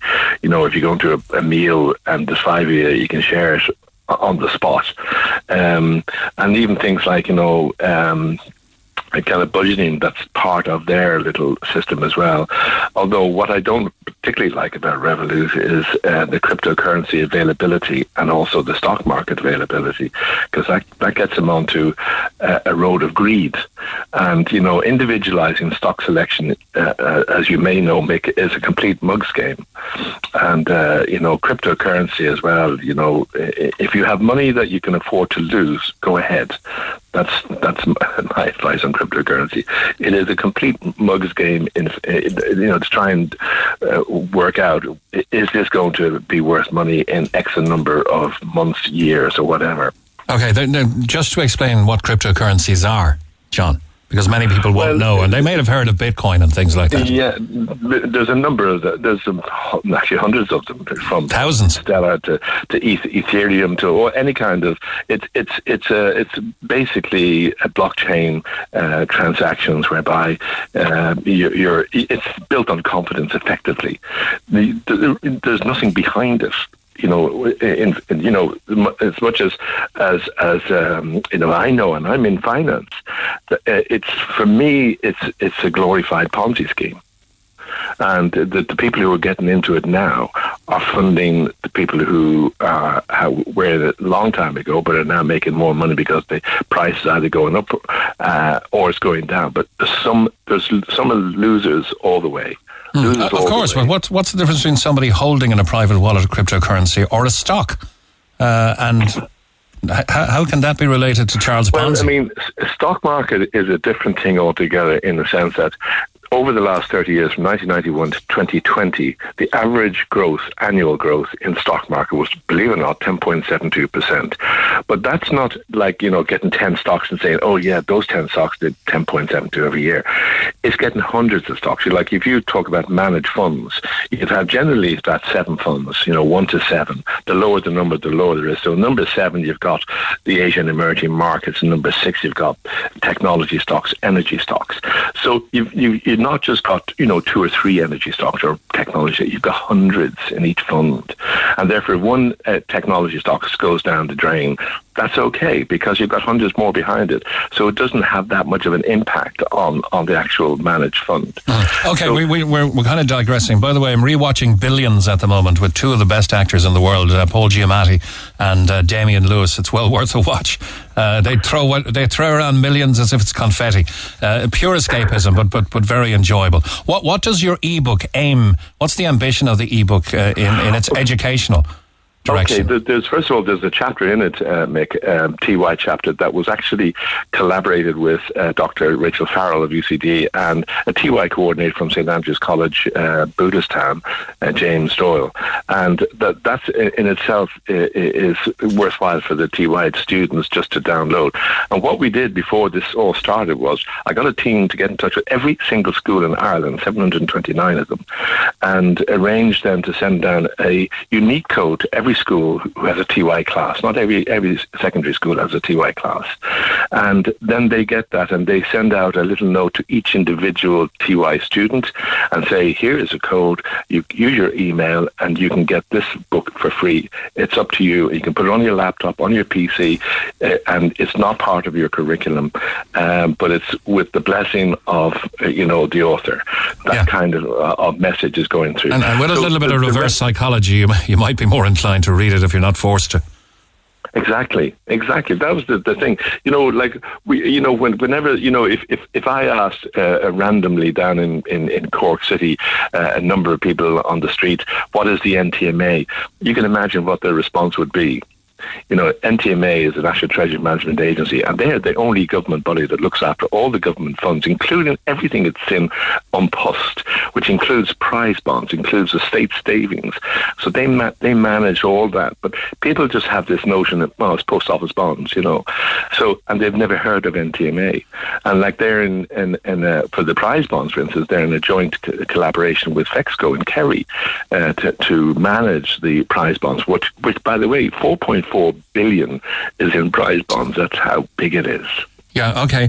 Now, in the book, uh, and I know, I know you provided tips, the teenagers are often unaware of the pressures that mum and dad might be under to keep the uh, keep all the bills paid. And yeah. and so you have because this is a book 100% aimed at teenagers anyway, TY students. Uh, you've put the top five things that teenagers can do to help reduce household costs for their parents this winter. I laughed at the first one. Number one, take shorter showers. Are you listening? I, I don't teenagers? know. I don't know whether you have uh, children, Mick, but I mean, I have uh, my, my, that same son. By the way, he's the eldest. I have two daughters as well. He was a devil for taking long showers, like half an hour. Yeah. Anyway, you know, the standard shower heads use about nine litres of, of water per minute, of which six litres are heated at a cost of one cent per minute. So a 10 minute shower could end up costing 70 cents per person per day. So even if you were to cut your shower time by two minutes, that'll knock off 50 euros off your bill over a year. That's 200 euros for a family of four. Family of four, 200 euros. Okay, that's a four euro a week saving uh, there, thereabouts. Yeah. Take yeah. shorter showers. Number two, bring your own lunch to school every day. I wonder how many children are going to the local deli or being given money by their parents to, you know, uh, go and buy that bottle of water and uh, a sandwich. You know, it's it's expensive when when you tot them all up on on a weekly basis, five days a week, uh, and maybe you know thirty five weeks of the year. That's a lot of money. Whereas you can get the tap water, which is as good as any bottled water. Uh, you can also then you know economies do do make sense where you're getting a loaf of bread and you've you've got it spread over a week so it, really does, and also to get you into the habit of, of doing your own lunch. Uh, that's also a good therapeutic exercise for for uh, for students. Of course, we have to recognise that uh, you know joining your friends in the deli is, is also a thing of social standing and and mixing and, and peer pressure and, and that and that if if you're Johnny No Mate sitting in the corner eating your packed lunch, it may not be the most well, I, I think maybe the, be- the best thing is to find out uh, from your friends who will do the same, and then you won't feel so bad. Okay, uh, and, and, as the number one and number one really is is taking shorter showers as an energy saving. Bringing your own lunch is a is a fiscal saving in the household. But number three was a strange one. I kind I kind of said this one doesn't kind of sit in. Uh, buy and sell secondhand clothes on apps like Depop or Facebook Marketplace. Yeah, I mean, again, you know, or charity shops, by the way. Charity shops, you get some fantastic. You know, how, how many, um, you know, like those TY students in a couple of years will be going to their Debs ball, and uh, they'll get their parents to, to absolutely pay a fortune, as I did, um, for for the Debs dress. Whereas you can go to some of these charity shops and other places, uh, and you can pick up these fantastic dresses that are probably never worn or worn once and are every bit as good as a brand new dress. So, you know, I, I wouldn't, I think we're gone past the idea of being uh, ashamed or embarrassed to buy these kind of clothes. You know, uh, life is tough at the moment and where you can save money, you, you know, fire ahead, go ahead and do it. Okay, number four seems to make a lot more sense. Uh, don't waste food. Proper food management, cognizance of uh, best before dates, that kind of thing. Yeah, and you know, the, again, the number of households that would buy, you know, the local supermarket stuff, they bring it home, and then a couple of weeks later, they still haven't used it. Now it's out of date, and then they have to chuck it out. A lot of those foods, I mean, you, you, you're you're wasting foods. Um, I mean, bread, for instance, goes off. I keep my bread, for instance, in, in the fridge. Once I've opened it, I keep it in the fridge, so at least it, it keeps keeps it better. Um, and and things like perishable foods, you know, you need to kind of you, if you have those little raspberries that you put into your your cereal every morning, and if you leave it about four or five days, the mold starts to go in it, and the only thing you can do with that is to chuck it out. Throw it out So, and buy more, yeah. yeah, Buy more, exactly. So it, it's costly. It's costly. Uh, There's about 700 euros worth of food wasted in the average Irish household every year. So th- this is certainly uh, one way of um, combating this. Okay, number five makes perfect sense to me. Avoid using the tumble dryer and dry your clothes naturally, except we live in Ireland. Oh, absolutely. I mean, tumble dryers are hugely expensive, and uh, you know, you know, a two-hour cycle would cost almost uh, three euros fifty cents, and uh, based on average price now, and probably it's even more actually. Uh, so three cycles per week adds up to ten fifty uh, a week, or five hundred and forty-six per year. So it does all add up. Every cent counts. I, I, do remember that one of my da- daughters, by the way, when uh, she was, you know, she's now 26, but when she was uh, about 15, she was the last one in the house to come in, into the car to drop to school. And uh, as she got in, I realized this is like kind of depths of winter, um, that she left the light on her bedroom. I said, Kerry, get into the house and turn your light off because that's really important as well. You turn your lights off, plugging out plugs of, of TVs at night, um, and, and switching off immersion, especially when you've got the heating on.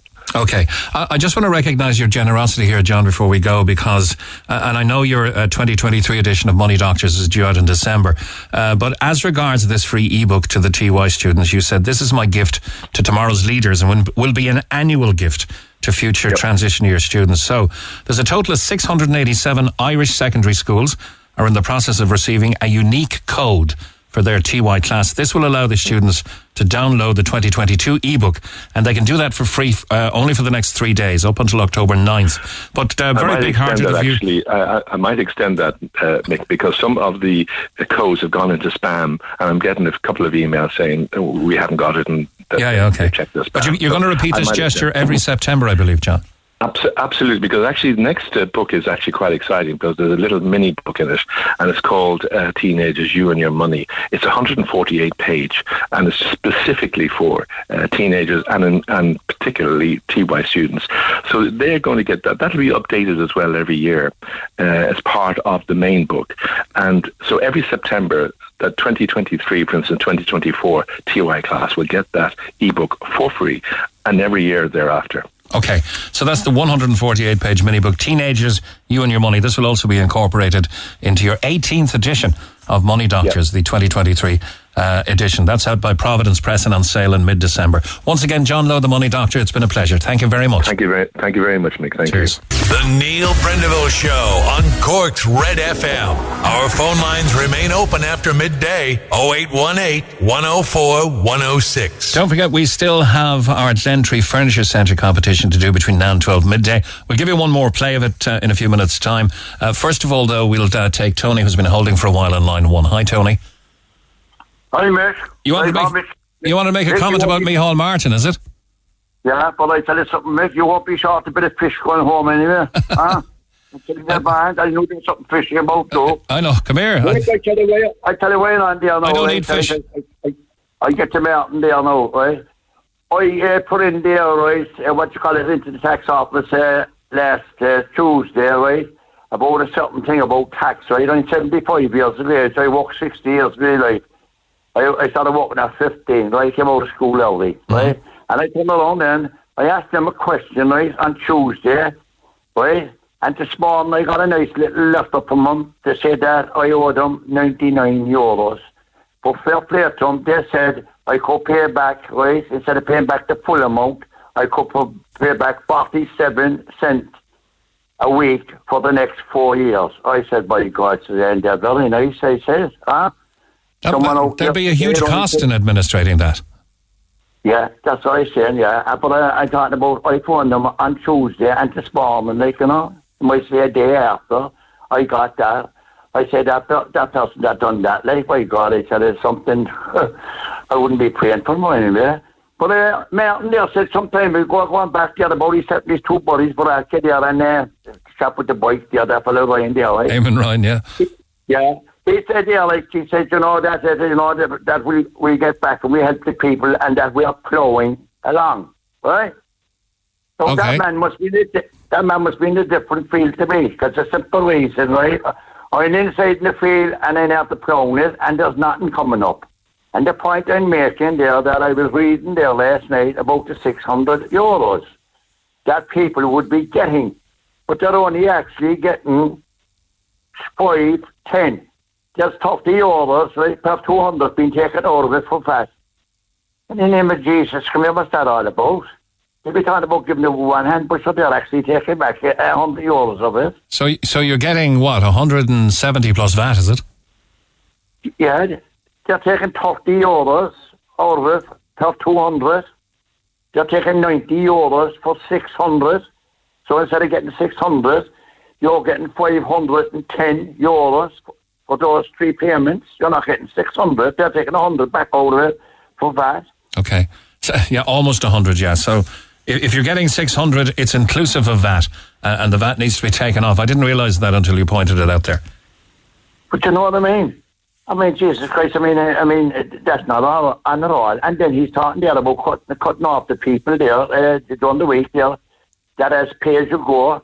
No, he, he he's after making statement in the door yesterday that he didn't mean it that way, like. That man having a clue what he's saying. I mean, the thing is, they're short and sweet. I'm not belong to any politics, but I was belong to politics going back many years ago, 1972. And make it short and sweet now about it. My father there passed away eight minutes before midnight in 72. And my mother went down to the Capwell below, down Dog Street, the post office. The next morning they get the couple of bob. And she was told, she said, I'm sorry, missus, but you can't get the pension because your husband died eight minutes before midnight. And it was three it was three years after. I was always fighting about it, fighting it. That time you get nothing. You'd have to go away like a bum that time, right? And you'd have to get the money. There's no bank giving money because who had money like in, in, in 72? No one had money then. But I mean, the point I'm making there, like, is like today now, right? You get something, but that time you get nothing. They were that bad, like, you know? They haven't got their sums done right at all. And he's supposed to be, or he was a school teacher. Yeah, he was, all a that, math, so, you know, be all a maths teacher, I think, was he? Huh? Was he a maths teacher? Well, no, I wouldn't make no no, no disrespects, no, you know, or anybody like that. Like, you know what I mean, Matt? I mean, me, me, to me, like, going to school on Wally, what I love was one and one was two. But it says with Martin, it says me one and one is five or something. You know what I mean? All right, Tony, uh, you, you have put in a very long, long career in the workplace at 60 years.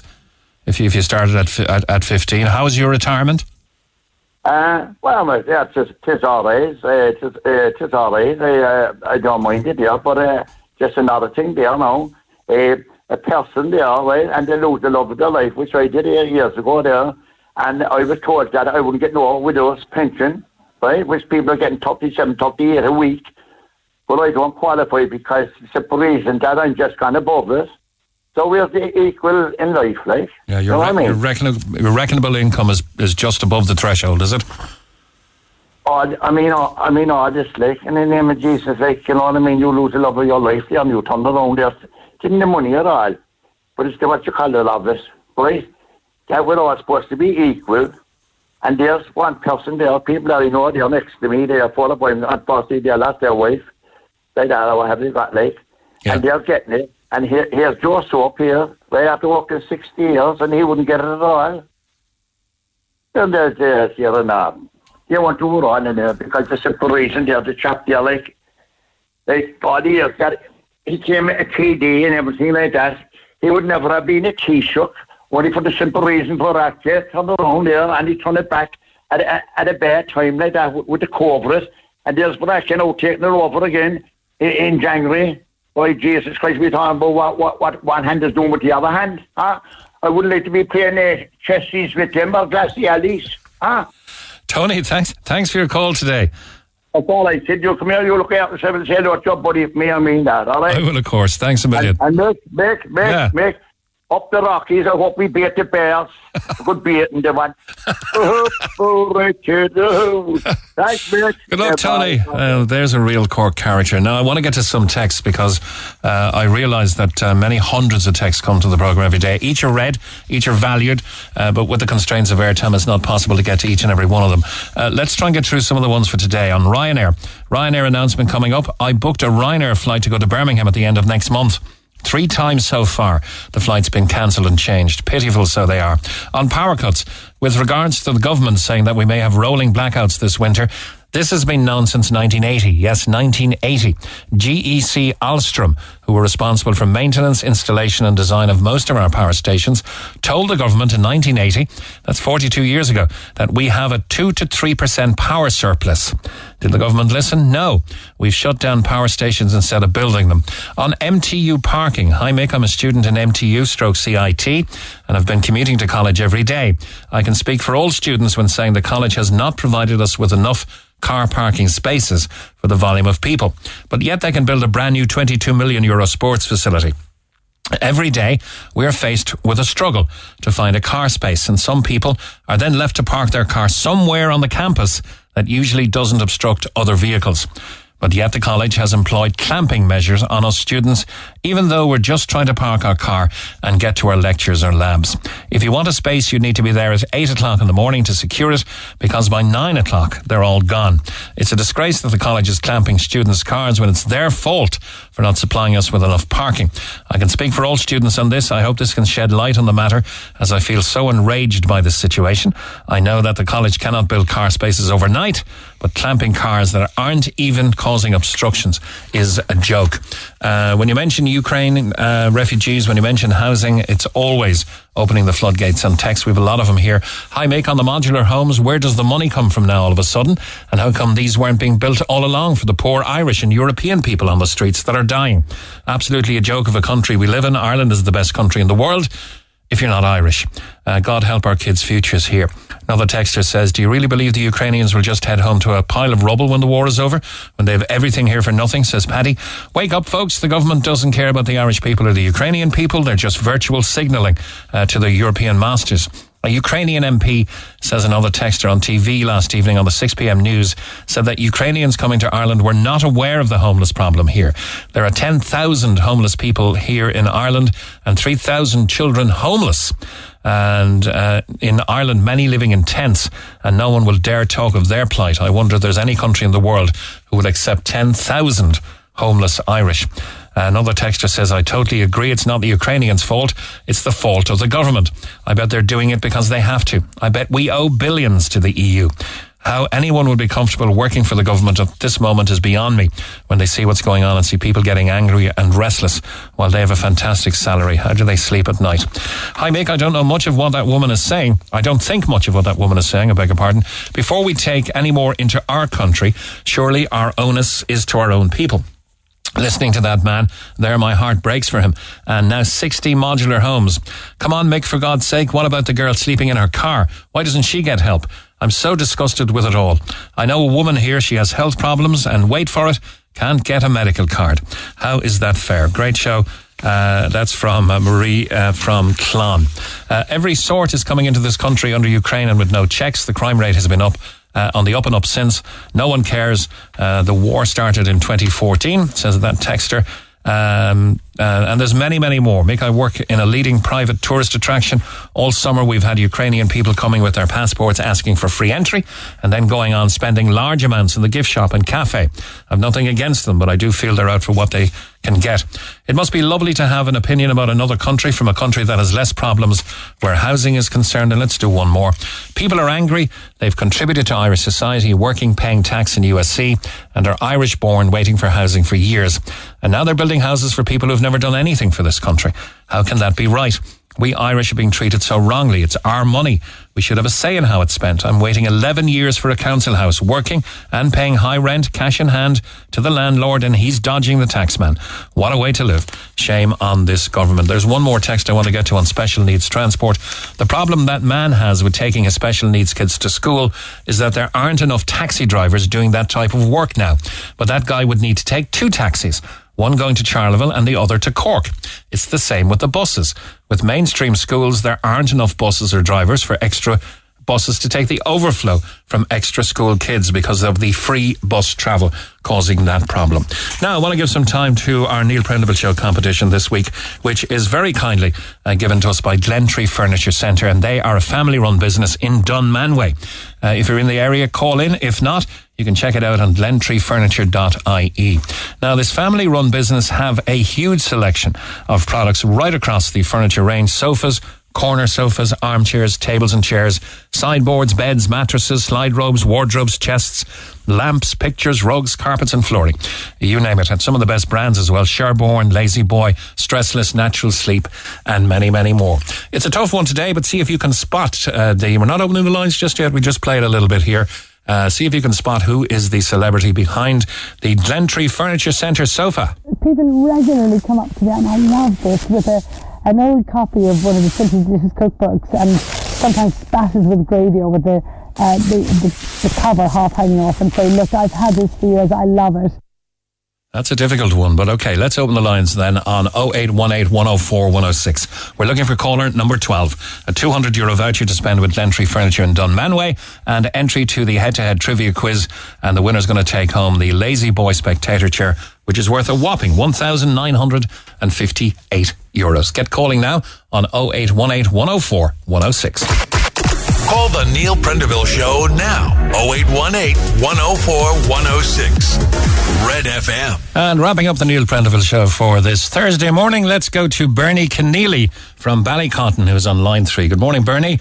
Oh, good morning, Mick. Oh, God, am I lucky? Uh, well, you're lucky to be caller number 12, but you still have to identify, and we're going to play it for you one more time just to make it sure. The uh, celebrity behind the Glentree Furniture Centre sofa. Have a listen. People regularly come up to me, and I love this, with a, an old copy of one of the Simply Delicious cookbooks and sometimes spattered with gravy over the, uh, the, the, the cover half hanging off and say, look, I've had this for years, I love it. Okay. Who do you think that is? I think that's Darina Allen. You would be, uh, let me see if you're right or wrong. What do you think? Are you sure? Pretty positive. I think I'm in a perfect position because I um I work in Ballymaloe House. so What are the chances? Been, what are the chances? What are and the I've chances? been waiting all morning. I said, "Oh my God, I know this, and I'm a great listener. I'm and I have been lucky in the past. So I, I'm. I Oh, hope fair that's not mean out of me, but I do listen every single morning when Well, I'm you're here. correct, Amundo, and you're going to get a 200 euro voucher to spend with Glentree Furniture in Dunmanway. What sort of area of the furniture range would you think you'd spend it on?